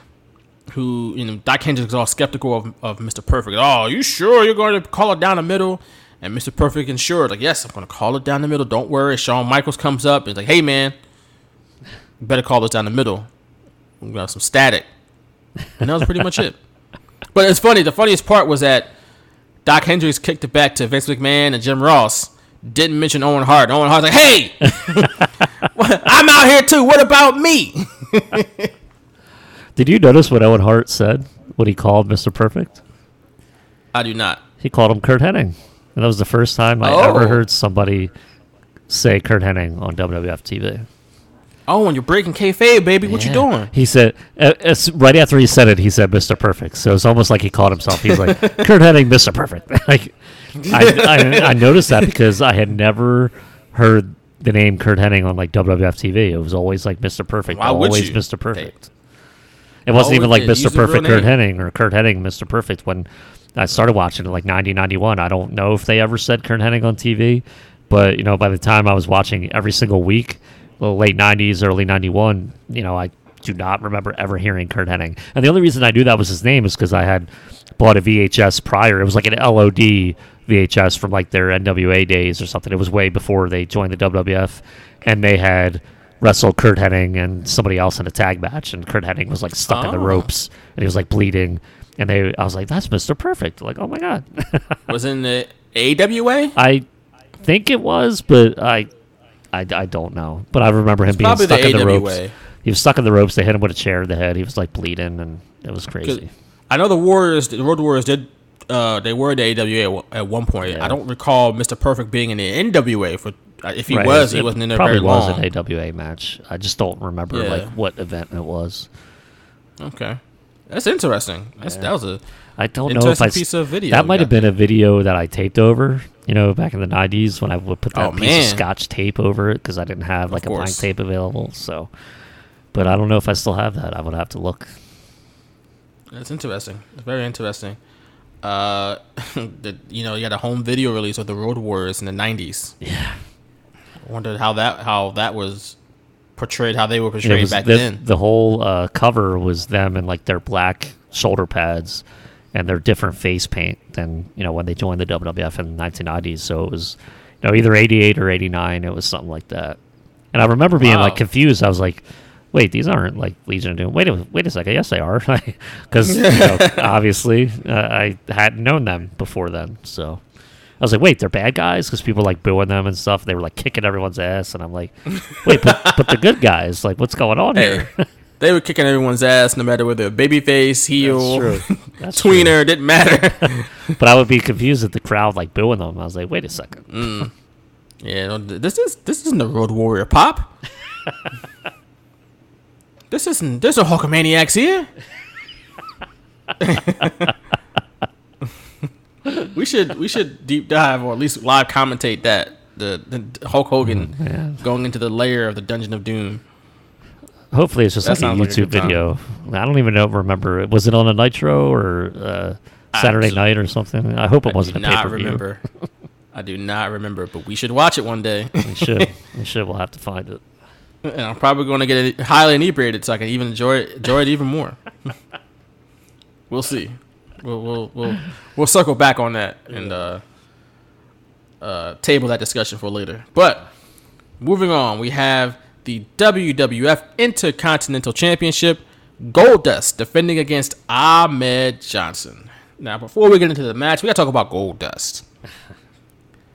Because I feel like we always hear nothing but praise about Goldust and like the character of Goldust in like 95, 96.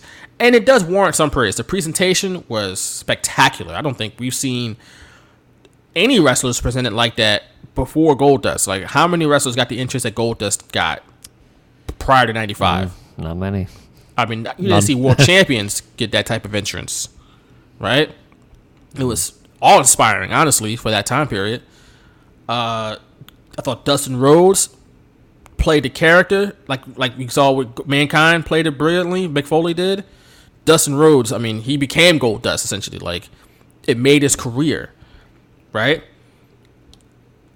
And Goldust is still over to this day. That character is still, if he returned to WWF tomorrow, it'd be like he'd get a big pop. And he pretty much, especially when he got himself in better shape, got his life together, Goldust was over. People was behind Goldust. And it's a pretty much a timeless character, right? And Dustin Rhodes still is pretty much, not really pretty much that character, but he's carried that character with him throughout his time in wrestling. Whether he's in TNA, he always paints his face. He didn't paint his face before Goldust. No. But since Goldust, he's been wearing the bodysuits and he's painted his face in some way. Now, his TNA run was not great when he was, Black Rain or something like that, and he walked out with a spider. That was trash. Phillies just walked it off against the Braves, baby.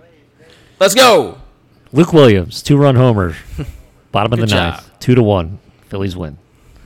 All right. Suck it, Atlanta. Hawks and Braves. Beat the Hawks in one day and beat the Braves the next day. Let's do it. They should have won last night, too, bastards. Can't win them all. The Phillies, not the Sixers. The Sixers won. All right. I'm sorry. We got to do it again in Atlanta. You got to get them a couple more. You got to get at least one game in Atlanta, if not both of them. But Goldust is a timeless character. If he retired tomorrow, he could do conventions as Goldust and make a lot of money. Like it's still a character that's over. Yeah. But this version of Goldust, not the version from like 2002 when he got electrocuted and he started doing the stutter and stuff like that, or even the most recent incarnation of Goldust, which was, I don't know, kind of nostalgic, but they weren't playing up the sexuality. This version was playing up the sexuality of Goldust. This version, I don't think would go over well with the LGBT community because I know he's supposed to be androgynous, as Vince McMahon would have said, but he was a man wearing a wig and he's touching on the men and stuff like that. But he was presented as a villain. Yes. And they made him out to be like a sexual deviant. And it just made it okay to attack someone like Goldust. Like, gay men aren't just out here being sexual deviants, right? Mm-hmm. And just running up on men and trying to kiss them. Like, that's not how that doesn't happen. Mm-hmm. You know? This is reality. That does not happen. But it seemed like it made it okay to, like, if somebody were to, you know, were gay or trans or whatever, and if they would approach you in any sort of way, you better be on guard because they might try to touch you, kiss you, or something like that. Yeah. And I think that wouldn't go over well with the audience today. Maybe a future incarnation of Goldust be okay, but this version. Now, WWF tried to be a little tactful, slightly tactful, and saying that, oh, it's just his histrionics. It's just him playing mind games. Yeah, but, you know, to me, I mean, it's okay, you want to make that the excuse, go ahead, but then it's like you're sending the message that, you know, if you really want to F with somebody's mind, act like this. It's like, right? Come on. Just be gay, and he don't know what to do. Exactly. It's like, exactly. Okay, we should know how to act around, you know, people. And the way Ahmed Johnson would, you know, respond to it, like he responded in this match, it's just like, all right, come on. You know, it definitely doesn't sit well with me today. I mean, you're allowed to be upset if somebody kisses you without your permission. It's just that he doesn't have to do that, right? Because he's not just, like I said, a sexual deviant. Like he's just trying to kiss men all the time. He shouldn't be. Right. That shouldn't be what his character is. Back in 95, 96, when, you know, the world was a little different, that's what made him a heel. Yeah. You know, people were still saying the F word back then. People were, the way we treat, you know, people from, you know, gays, lesbians, trans, you know, and plus, you know, LGBTQA plus, the way we treated people, you know, like that was a lot different than we do today. And even today, we still got a long way to go. Right, they're still discriminated against. There's all these laws against trans people, which is just ridiculous. Like, there's a big problem. Watch out for the trans people. They're gonna the boys are gonna try to become girls and play sports. It's like, that doesn't happen, man. Like, what little boy is gonna try to dress up as a girl to play a sport, just to play sports, not because he wants to be a woman and wants to, you know, be who he, you know, how he feels. No, so I can dominate at field hockey. That's not what happens. Yeah, like, come on. This isn't like there's no like ulterior motive type stuff. This is how people want to live. Correct. It's totally different. Correct. People don't see it that way. They see it as like, oh, this is going to open the door for this and that. And it's like, no, it's not.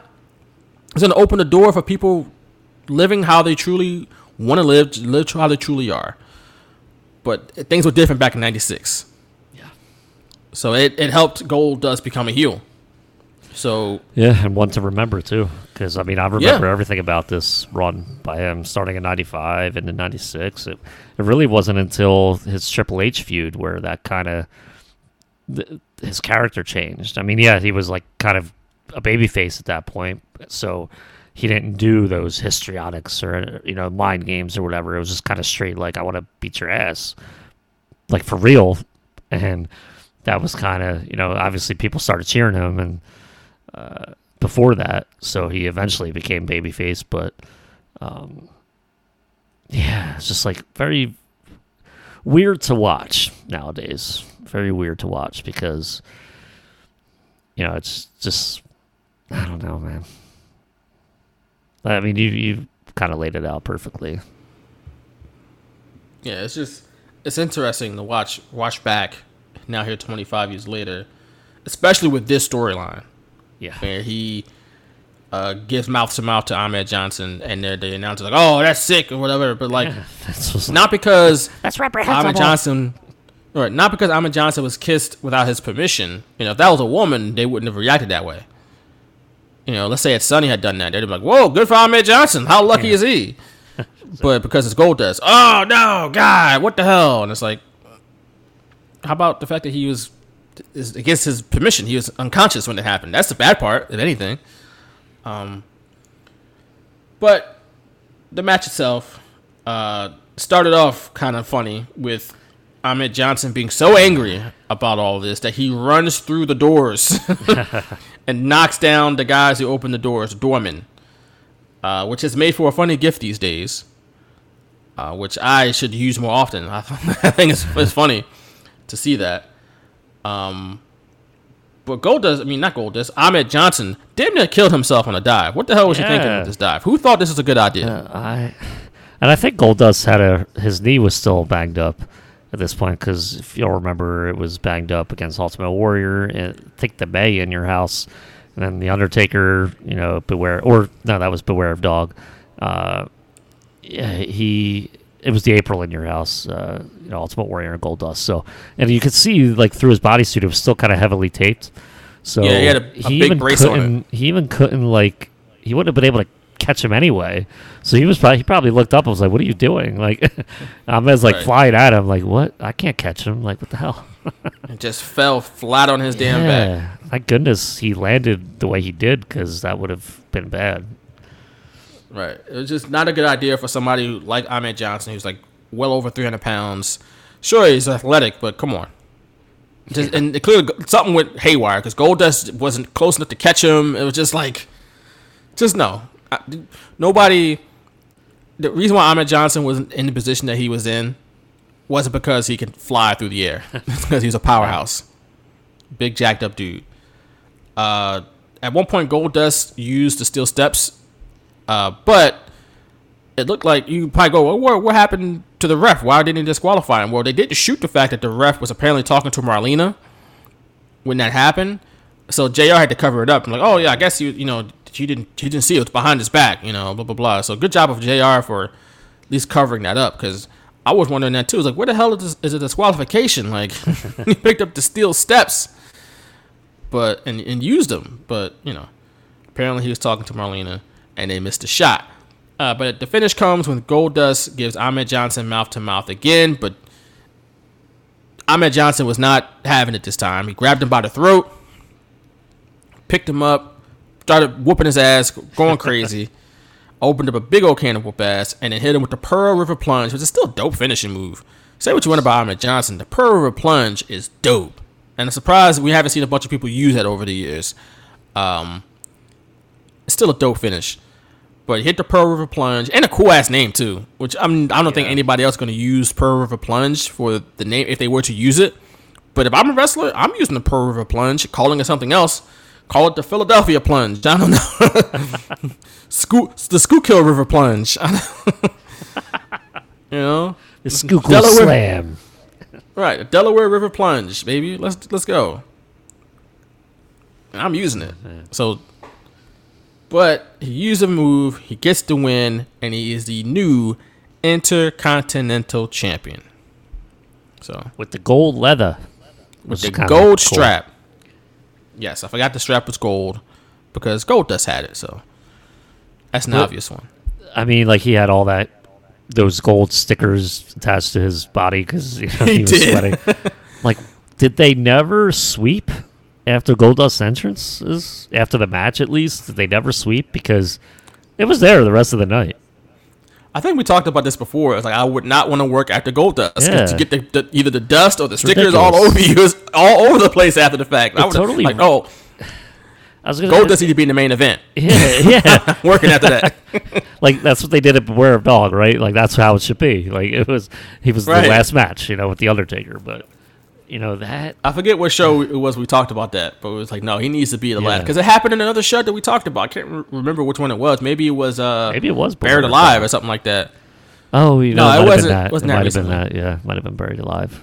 Might have been Buried Alive or something like that. Or maybe it was St. Valentine's Day Mask. No, was he gold?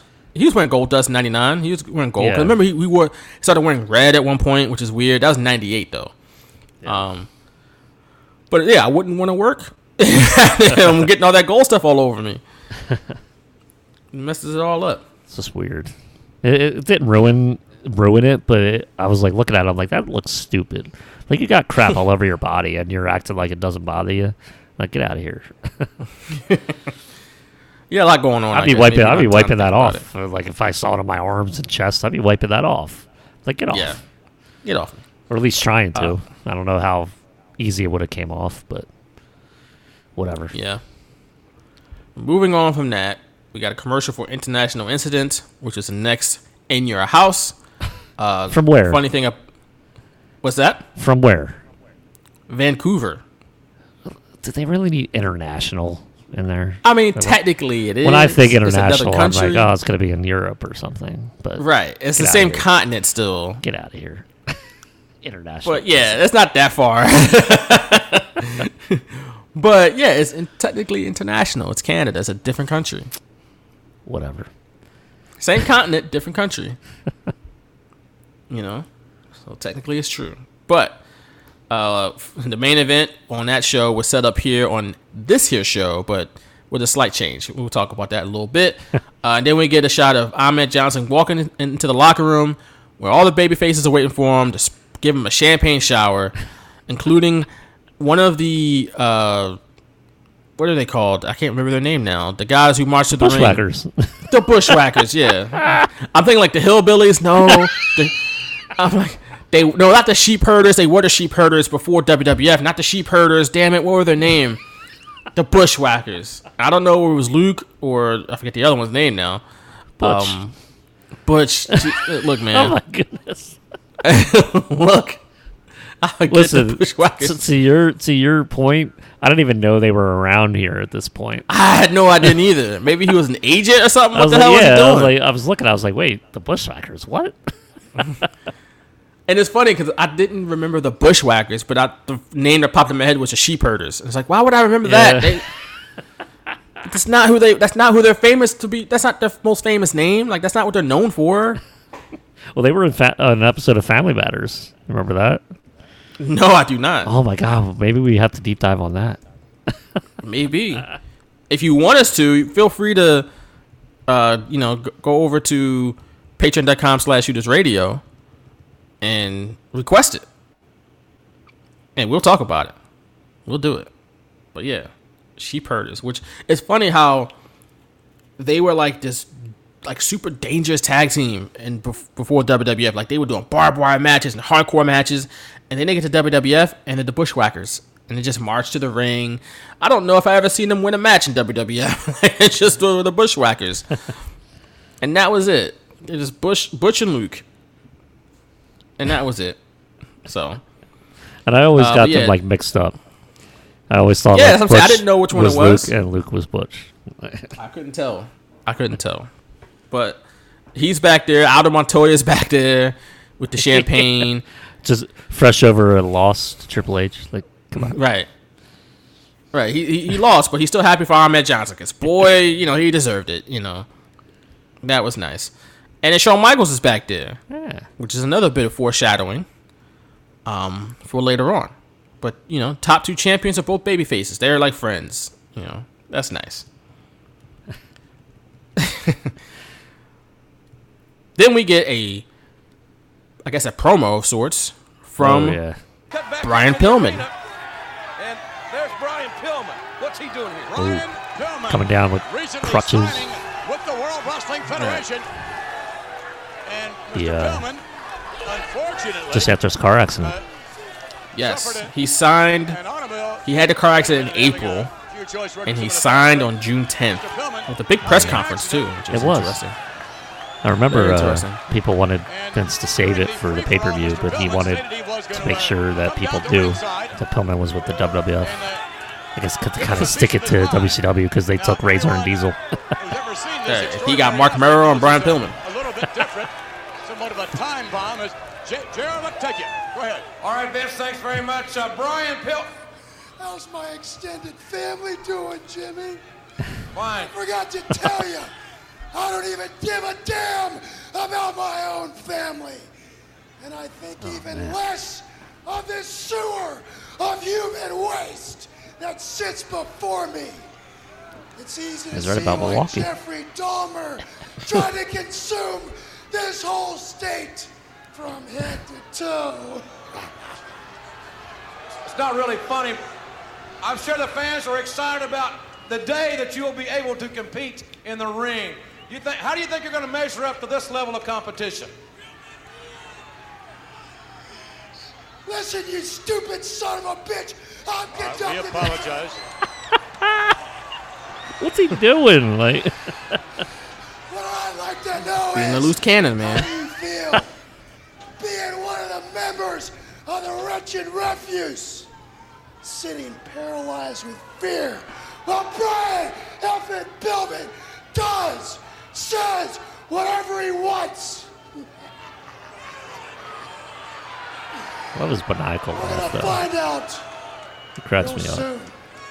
If one of your so-called WWF superstars has the guts to stop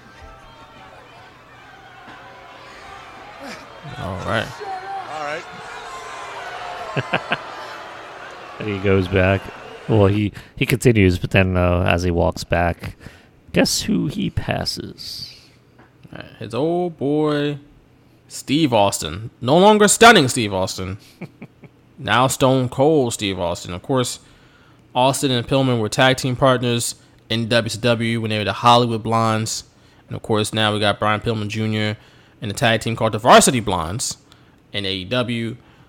But, cross paths and, exchange some pleasantries, I guess. They're also good friends in real life as well. But, of course, that was set up eventually where they had the whole gun angle where Austin's breaking into Brian Pillman's house. And we had the invention of the Pillmanizer. Steve Austin created that when he wrapped a chair around his ankle and, stomped on the chair. So, what an episode of Superstars. That's just like, okay. Right. How about that? But Vince McMahon mentioned during Austin's entrance that Austin had went to the hospital to get his mouth stitched up. Oh, not a local medical facility? Well, yeah, that's what it is. By the way, this is the King of the Ring finals now. We got Steve Austin going against Jake Roberts. Winner is crowned, literally, the King of the Ring. But he apparently had gotten 16 stitches. So that's what we know on the broadcast. But what we did know, at the time, but we would find out later, is that Austin had spoke to Michael Hayes, a.k.a. Doc Hendricks, before his entrance and kind of got the scoop on what Jake had talked about during his promo earlier in the night.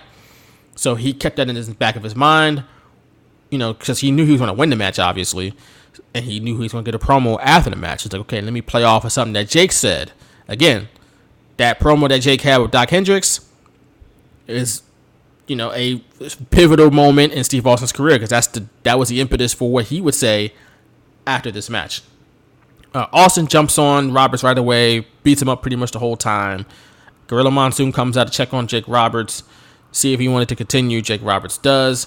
Roberts fights back a little bit, but Austin threw him into the corner, rammed his shoulder into his ribs, hurt his ribs even more, and then just unceremoniously hit the stunner and won the match, and to become the 4th King of the Ring. I always said that the Stone Cold Stunner was named after, like, his Stunning Steve character. Like, I always thought that was the reason he named it the Stunner. I thought it was because, maybe that was named before that? I don't know. I thought it was that, but... No, I'm just saying, like, in my mind, I remember him as Stunning Steve in WCW, So when he named it the Stone Cold Stunner, I was like, oh, like it's a playoff as Stunning Steve character. But I really doubt that was the case. But maybe. I don't know. I'm looking at Wikipedia. It says it was innovated by Mikey Whipwreck, but it was suggested to him by Michael P.S. Hayes. Huh. Whatever. I thought of Michael P.S. Hayes. I just mean the name. I don't mean the actual move. I mean just the name. I know. Okay. Just looking at it. And they got the different types of stunners here. I didn't know there's so many types of stunners. There's a backpack stunner, which I have seen. Oh, jeez. The diving corkscrew stunner, which is the eclipse that Ember Moon does. You have an elevated stunner. A fireman's carry stunner, which is the TKO. Right? Forward somersault stunner. Front face lock stunner. Which is like... I don't know, is that like a twist of fate, I guess? I have no clue. Inverted suplex stunner, jumping stunner, rolling stunner, which apparently Frank Kazarian uses, a running stunner, springboard stunner, which of course is what John Cena was using during that whole U.S. Open challenge, Stone Cold stunner, tilt-a-whirl stunner, vertical suplex stunner, and then wheelbarrow stunner. So whoever put this Wikipedia page together put a lot of time in to figuring out all the types of stunners. But Steve Austin, King of the Ring, where does he kind of... Who are some of your top Kings of the Ring? I keep forgetting. There's multiple kings, not rings. Kings of the Ring. Who are some of the guys that come to mind for you when you think of the King of the Ring? Honestly, Bret and Owen up top. Yes. Stone Cold Steve Austin right below them, even though this was clearly the catalyst for him. But me personally, I love the first one, and I love the second one. The other ones after this, I mean, 98 was what? Ken Shamrock. Then you had Edge, right, in 99, or was that 2000? Kurt Angle was one of them. Kurt Angle, I thought, was a great King of the Ring. But I guess with the character, but the more they got, like, into the Attitude Era, the less the King of the Ring meant to me. Yeah. Like, as king, like, I think it was a good, like, character thing if they needed it, but, like, Ken Shamrock didn't really need it. By the way, they're, like, all heels, except with the exception of Bret Hart. You had 94 a heel, 95 a heel, 96 a heel, 97 a heel. Like, 4 years in a row, you have a heel win it. It's kind of crazy to think about. That is. Then you have, Edge winning. Ken Shamrock won it kind of like, eh, yeah, like, when Edge won it, it was like, eh. Kurt Angle was probably the best out of that bunch. For me, Brock Lesnar didn't mean much, and I don't even remember. Like, was Rob Van Dam win one or no? 2001. That was him. Yeah, I don't. Right.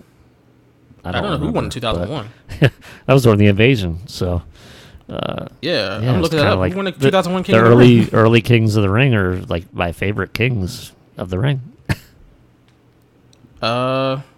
Oh, Edge won in 2001. 99 was Billy Gunn. Oh, God, that's right, Billy Gunn. 99 was Billy Gunn. Oh, yeah. Geez. And then 2000 was Kurt. And then 2001 was Edge. I know Brock beat RVD in the final, but I thought RVD had won it by... So. And Edge got, like, it looked like the damn Stanley Cup. They gave him a trophy. Yeah. But yeah, that's what it was. It was like Billy Gunn. Christian kept carrying it around like it was his. So yeah, I agree with me. Bret and Owen are like the two Kings of the Ring, right? Like that you think of instantly. Like I always think of Owen when he's sitting in the throne and he's got that look on his face, like, "Yep, check me out now." Like that's the King of the Ring. Bret was a great King of the Ring too, obviously. I'll go Kurt. And maybe of the latter ones, maybe Booker T, and that's it. Because I'm not going King Corbin. I'm not going Wade Barrett. I'm not even... And William Regal, they would set him up for a big run. They were setting him up for a big run, but he, I think he got suspended for some reason, and that went out the window. But, I mean, I guess you can go back even further with, Harley Race, King Harley Race. Haku. Haku. Haku's my number one. King Haku. Jim Duggan's number two. Randy Savage, good one. Savage. I forgot Savage was King of the Ring. Yeah. Well, I guess, I guess that counts, even though it's not like a tournament, but they beat the guy for the title of King, so I guess he's technically the King, but like I liked the character, but as far as, I'm thinking solely like pay-per-views. King Booker is probably one of my favorites as well. Bret Hart technically, I guess, was not recognized as King after SummerSlam, since Jerry Lawler wound up winning that bout, but getting there and the coronation and all that, it just left an impression on me that I'm not gonna forget. And then Owen winning it and basking in that glory when he realized like Bret wasn't King anymore, and really making it like his tights, with the King, that King of Hearts thing, and they had that graphic that they put the spotlight on the ring with the King of Heart, the King card with the hearts and him, his face on it, like that type of stuff was just like next level. And then he did the most. I think he probably did the most.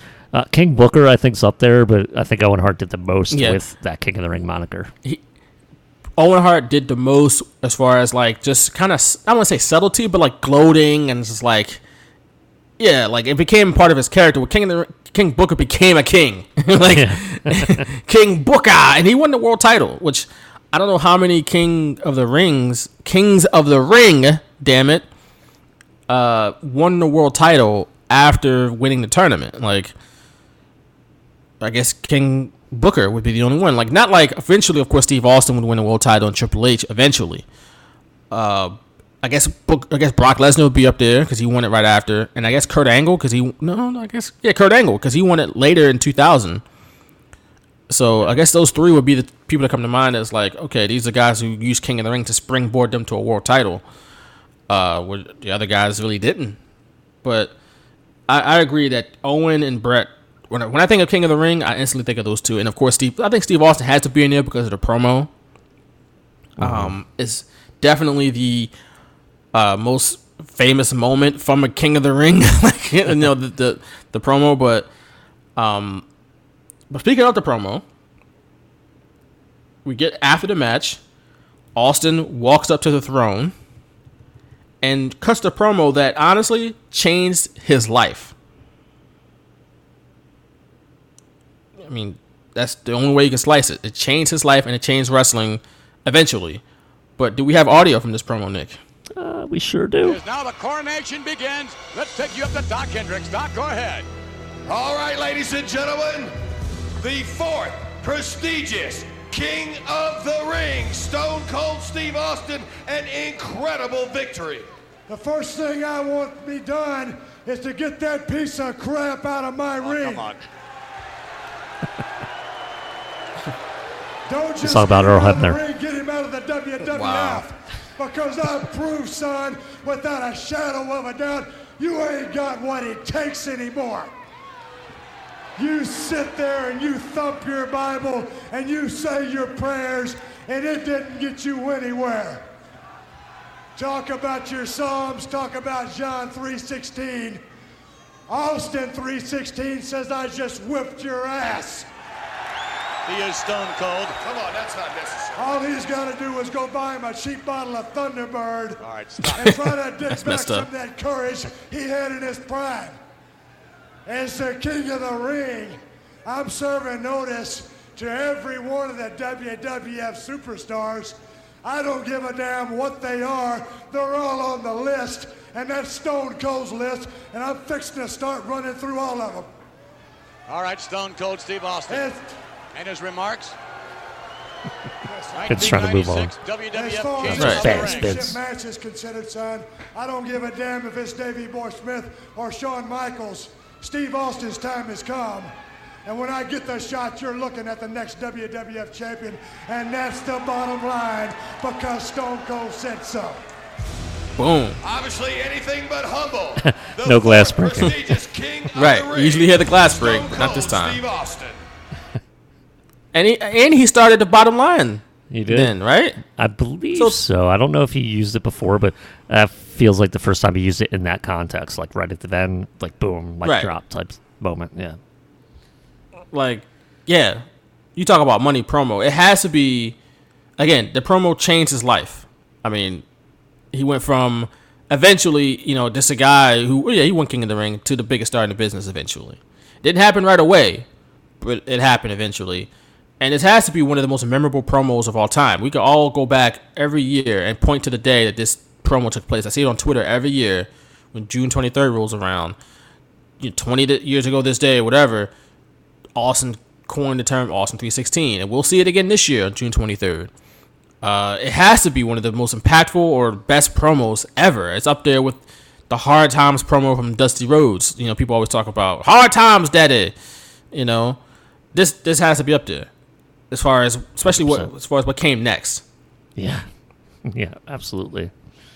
And the funny part is, he was the real first King of the Ring that didn't wear any of the King of the Ring garb. He was like, all right, I'll get that crap out of here. Just going to mention that. He never put on a robe or put on a crown, and I think which only added to his character. Exactly. I think it added a lot to it that I didn't really appreciate at that moment.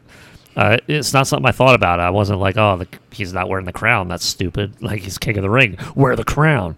It was just like, that's not what Stone Cold Steve Austin does. And I was like, okay with it. Right, because Triple H put it on next year. He had the crown. Yeah. He had the robe. Kurt Angle wore the robe. Then he beat Mankind's ass with it, but... He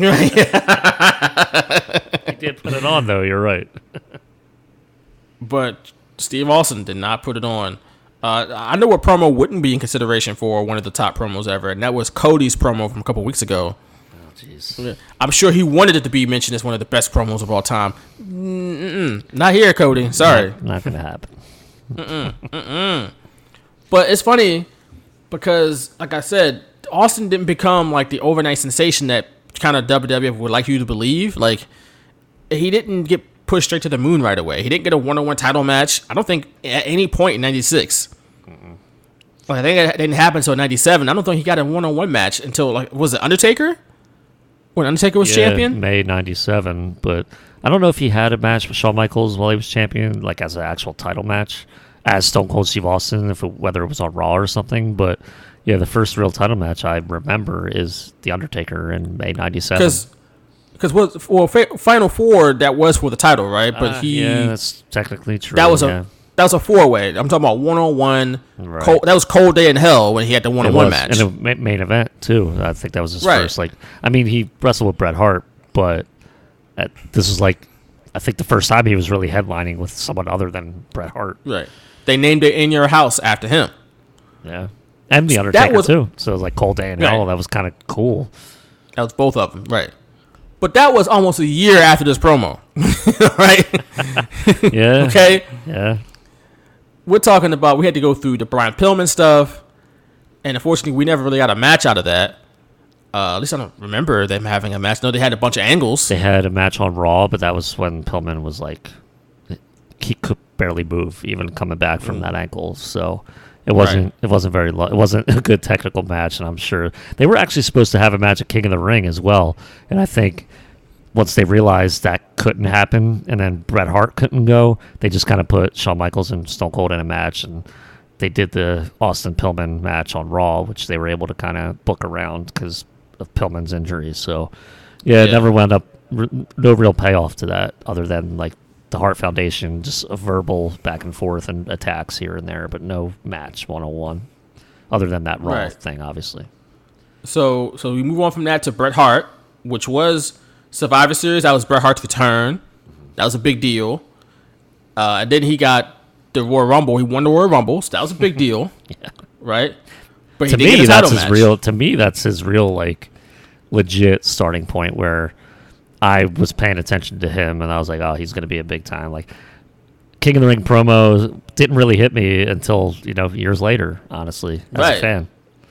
Right, because we once realized, like, oh, Austin 316 was the top selling shirt of all time. Yeah. And, that's to this day. We celebrate on March 16th. We celebrate Steve Austin Day, 316. Like, that's crazy. Yeah. But... you mentioned Royal Rumble, even though he didn't get a title match at WrestleMania, which I don't recall why he didn't. Do you remember? Why what? He did not get a title match at WrestleMania, even though he won the Royal Rumble. Because technically he was eliminated, so once, you know, the referees that didn't see him get eliminated, then they made that match. I think, I don't know if, I think the original Final Four was just going to be to go to WrestleMania, but they obviously made it the title match because of Shawn Michaels' injury. Right. But I think they, I imagine how that would have been, because obviously Bret Hart would have won that. It would have been Bret and Shawn in WrestleMania. And that's what it's supposed to be, yeah. What would have Austin done? Like, definitely would not have worked out, I think, as well as it did. But damn, so it's another time where things just worked out in Austin's favor. Yeah, right. It just happened. The things just fell into place, and for him to get to, you know, the platform to be a star, and he just took it and ran with it, obviously.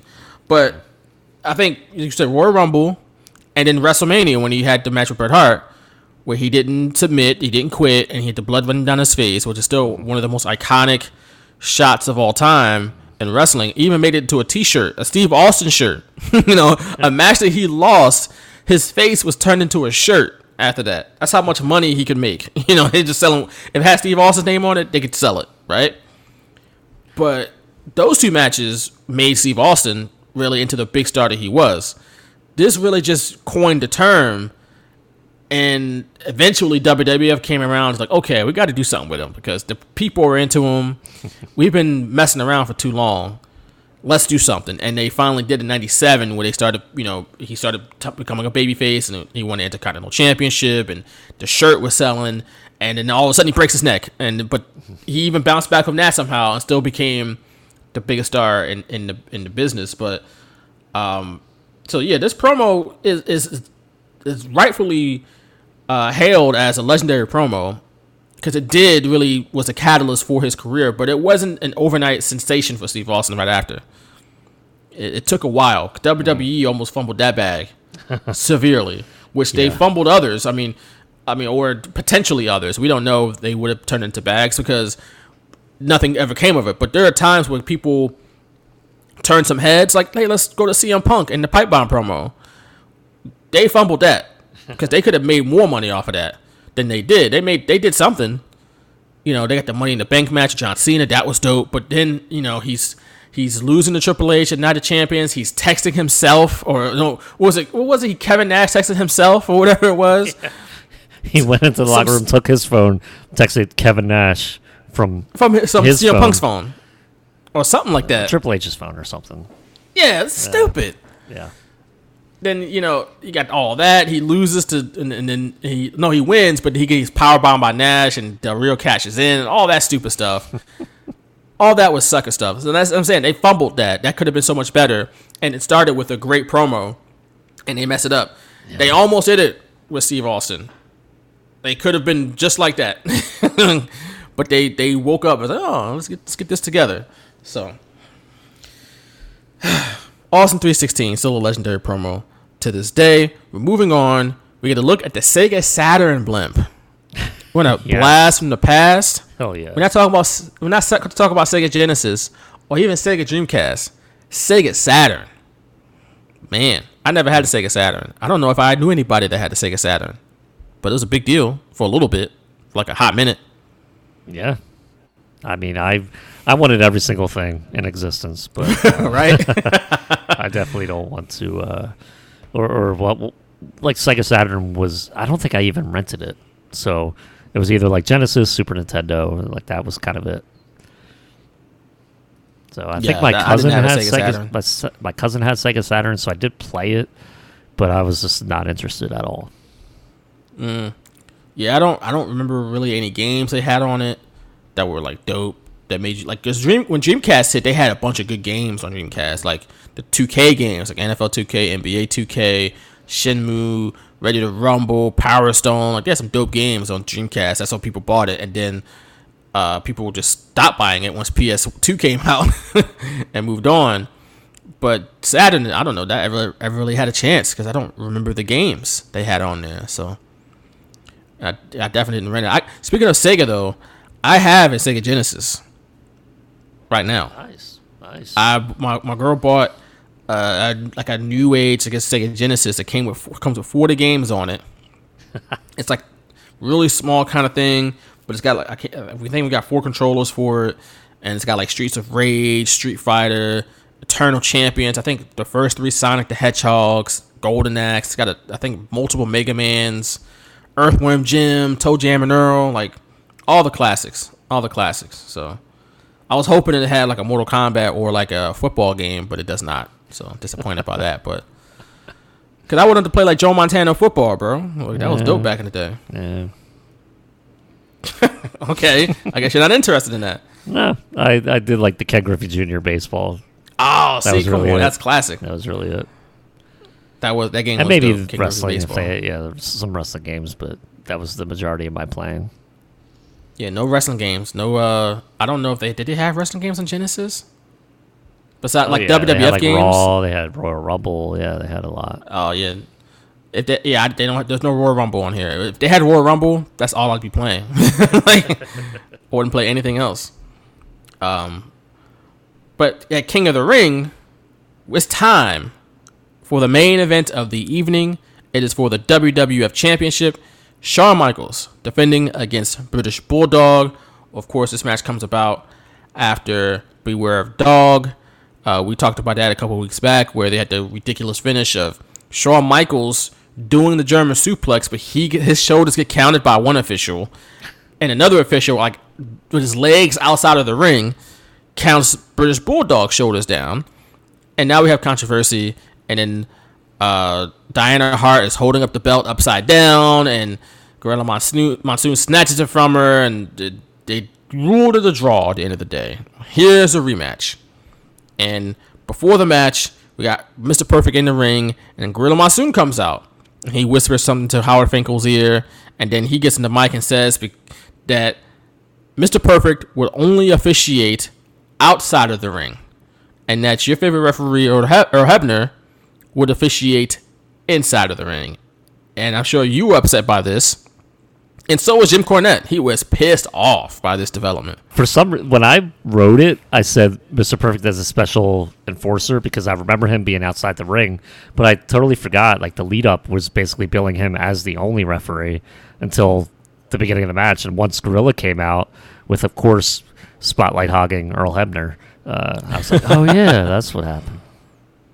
Yeah, that's what happened. And Jim Ross agreed with me in mentioning that Mr. Perfect was a terrible official at WrestleMania 10 with his terrible fit too. But hey, he was, he had the black pants this time. So yes, he had a normal outfit this time. Somebody was like, "Look, you're not wearing that again. You're not doing that again. Wear a normal outfit this time." And early on in this match, we got some miscommunication between Shawn Michaels and British Bulldog. They did a leapfrog spot, and Bulldog would run under him and hit the ropes, and Shawn Michaels tried it again, but Bulldog just stopped in front of him and just looked at him like, "What now?"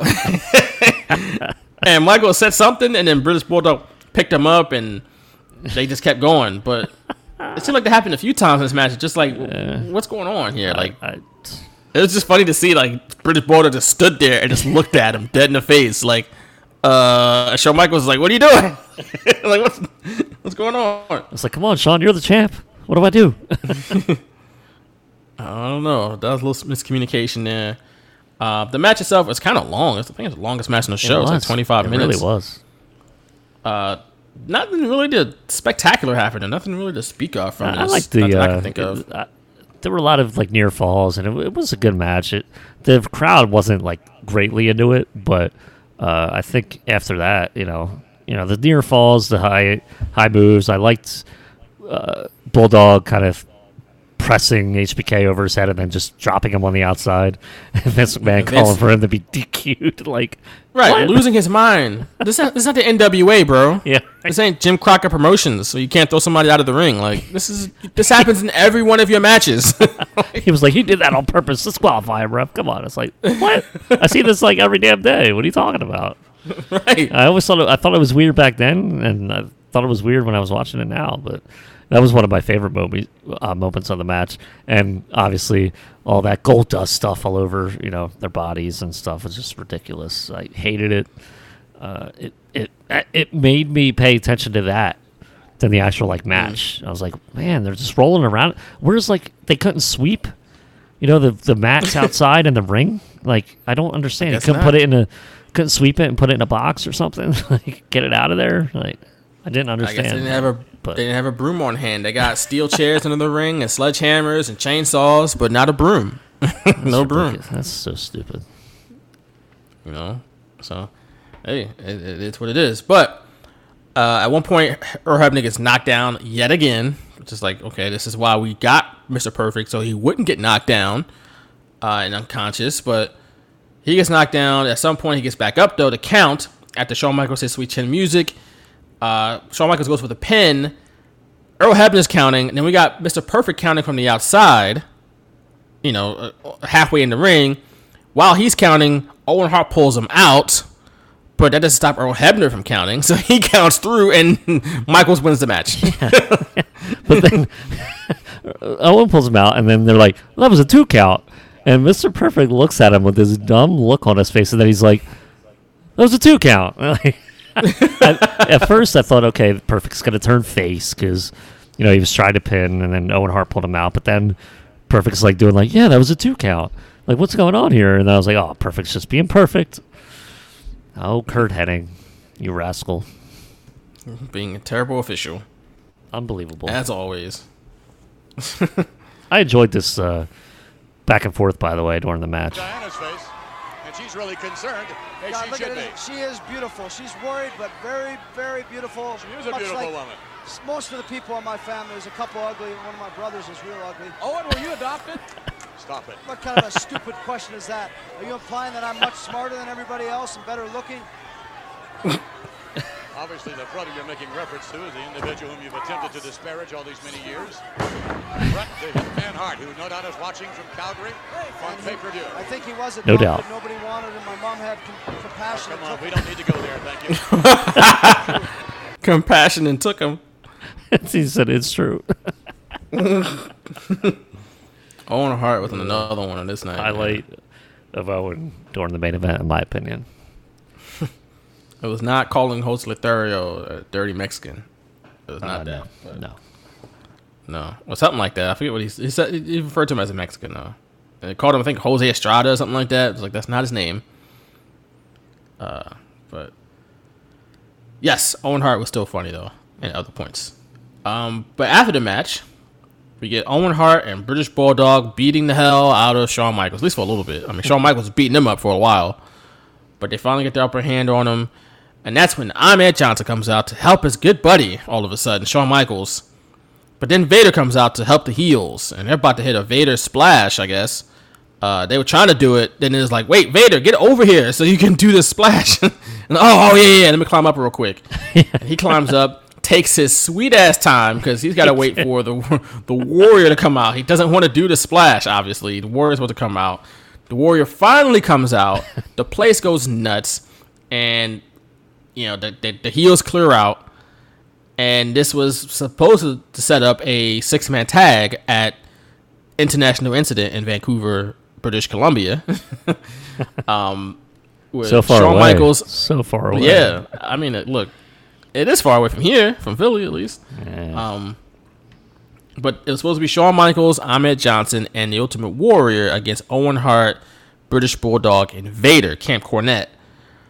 But the Ultimate Warrior got fired, so he was not at the match.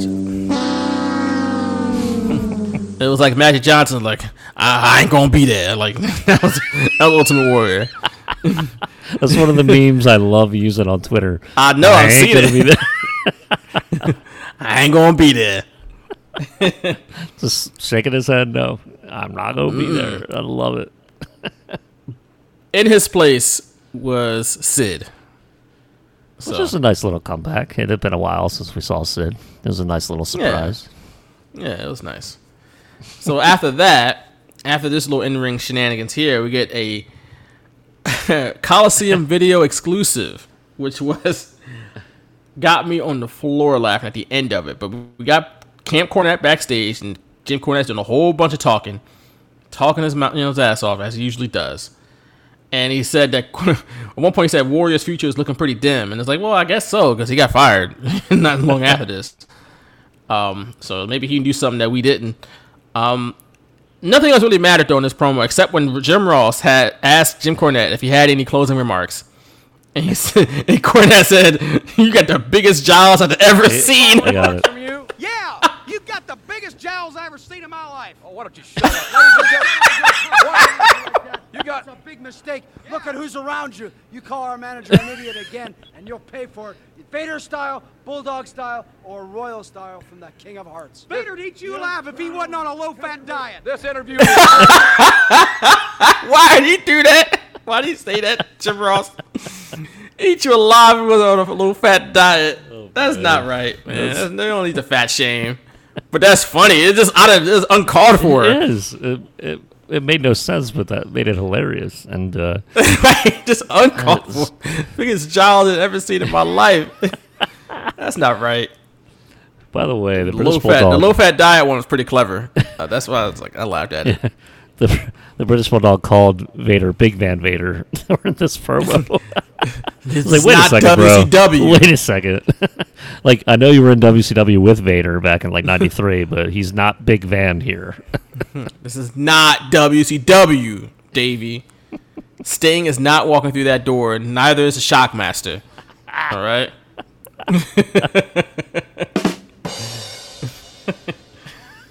This is not WCW. We're in WWF. We're not in Atlanta. This is not a flare for the gold, baby. What? Oh, man, the Shockmaster. What if that was his King of the Ring promo? What? And then nothing was the same after that. Oh, man. Nothing was the same. But, yep, that is... I love these Coliseum video exclusives. They crack me up. Especially for Cornette just roasting people.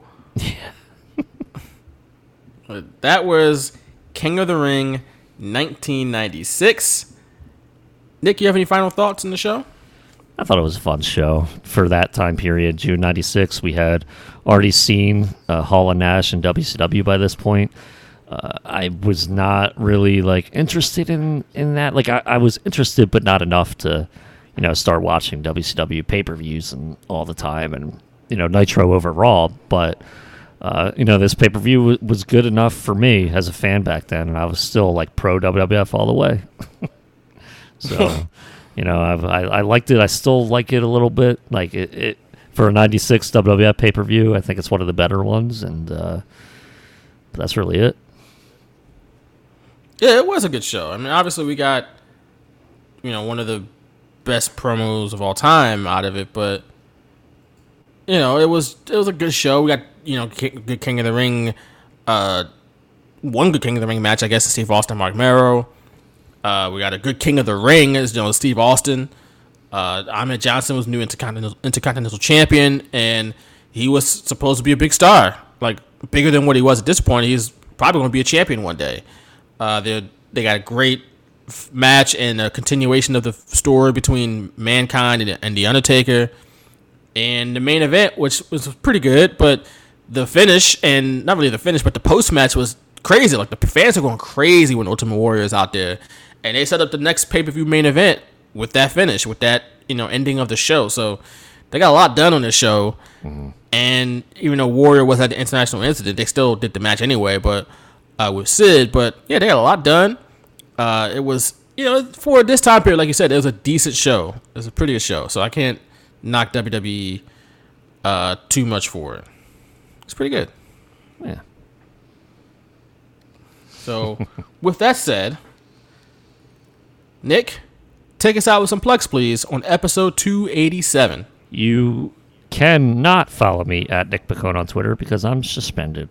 So follow me at Picone_ for now. And follow us at Shooters Radio on Twitter.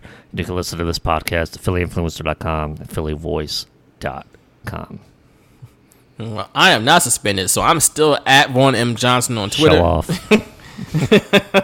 You can check me out there. You can check me out here in these streets because your boy is fully vaccinated, of course. And you check out my writing at PhiladelphiaEagles.com. Got some good stuff coming down the pike there. Also, check us out on Patreon, patreon.com/shootersradio. Again, if you want us to cover something that you want us to talk about, You can go to patreon.com/whothisradio, put in your request, and we shall fulfill said request. And we'll even have you stop by the show, drop in for a little cameo real quick to sweeten the pot a little bit. But we're going to do a Patreon request next week.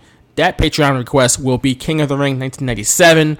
Well, you know, Triple H is finally out of the doghouse. He wins King of the Ring, and he puts on the crown even. So a lot happens there. So we'll cover that next week. But until then, for Nick McCone, I am Vaughn Johnson. Thanks for listening to episode 287 of The Straight Shooters, and we'll catch y'all again next week. Hey, Clavis! Wake up! The show's over! Oh, yeah! Kick it!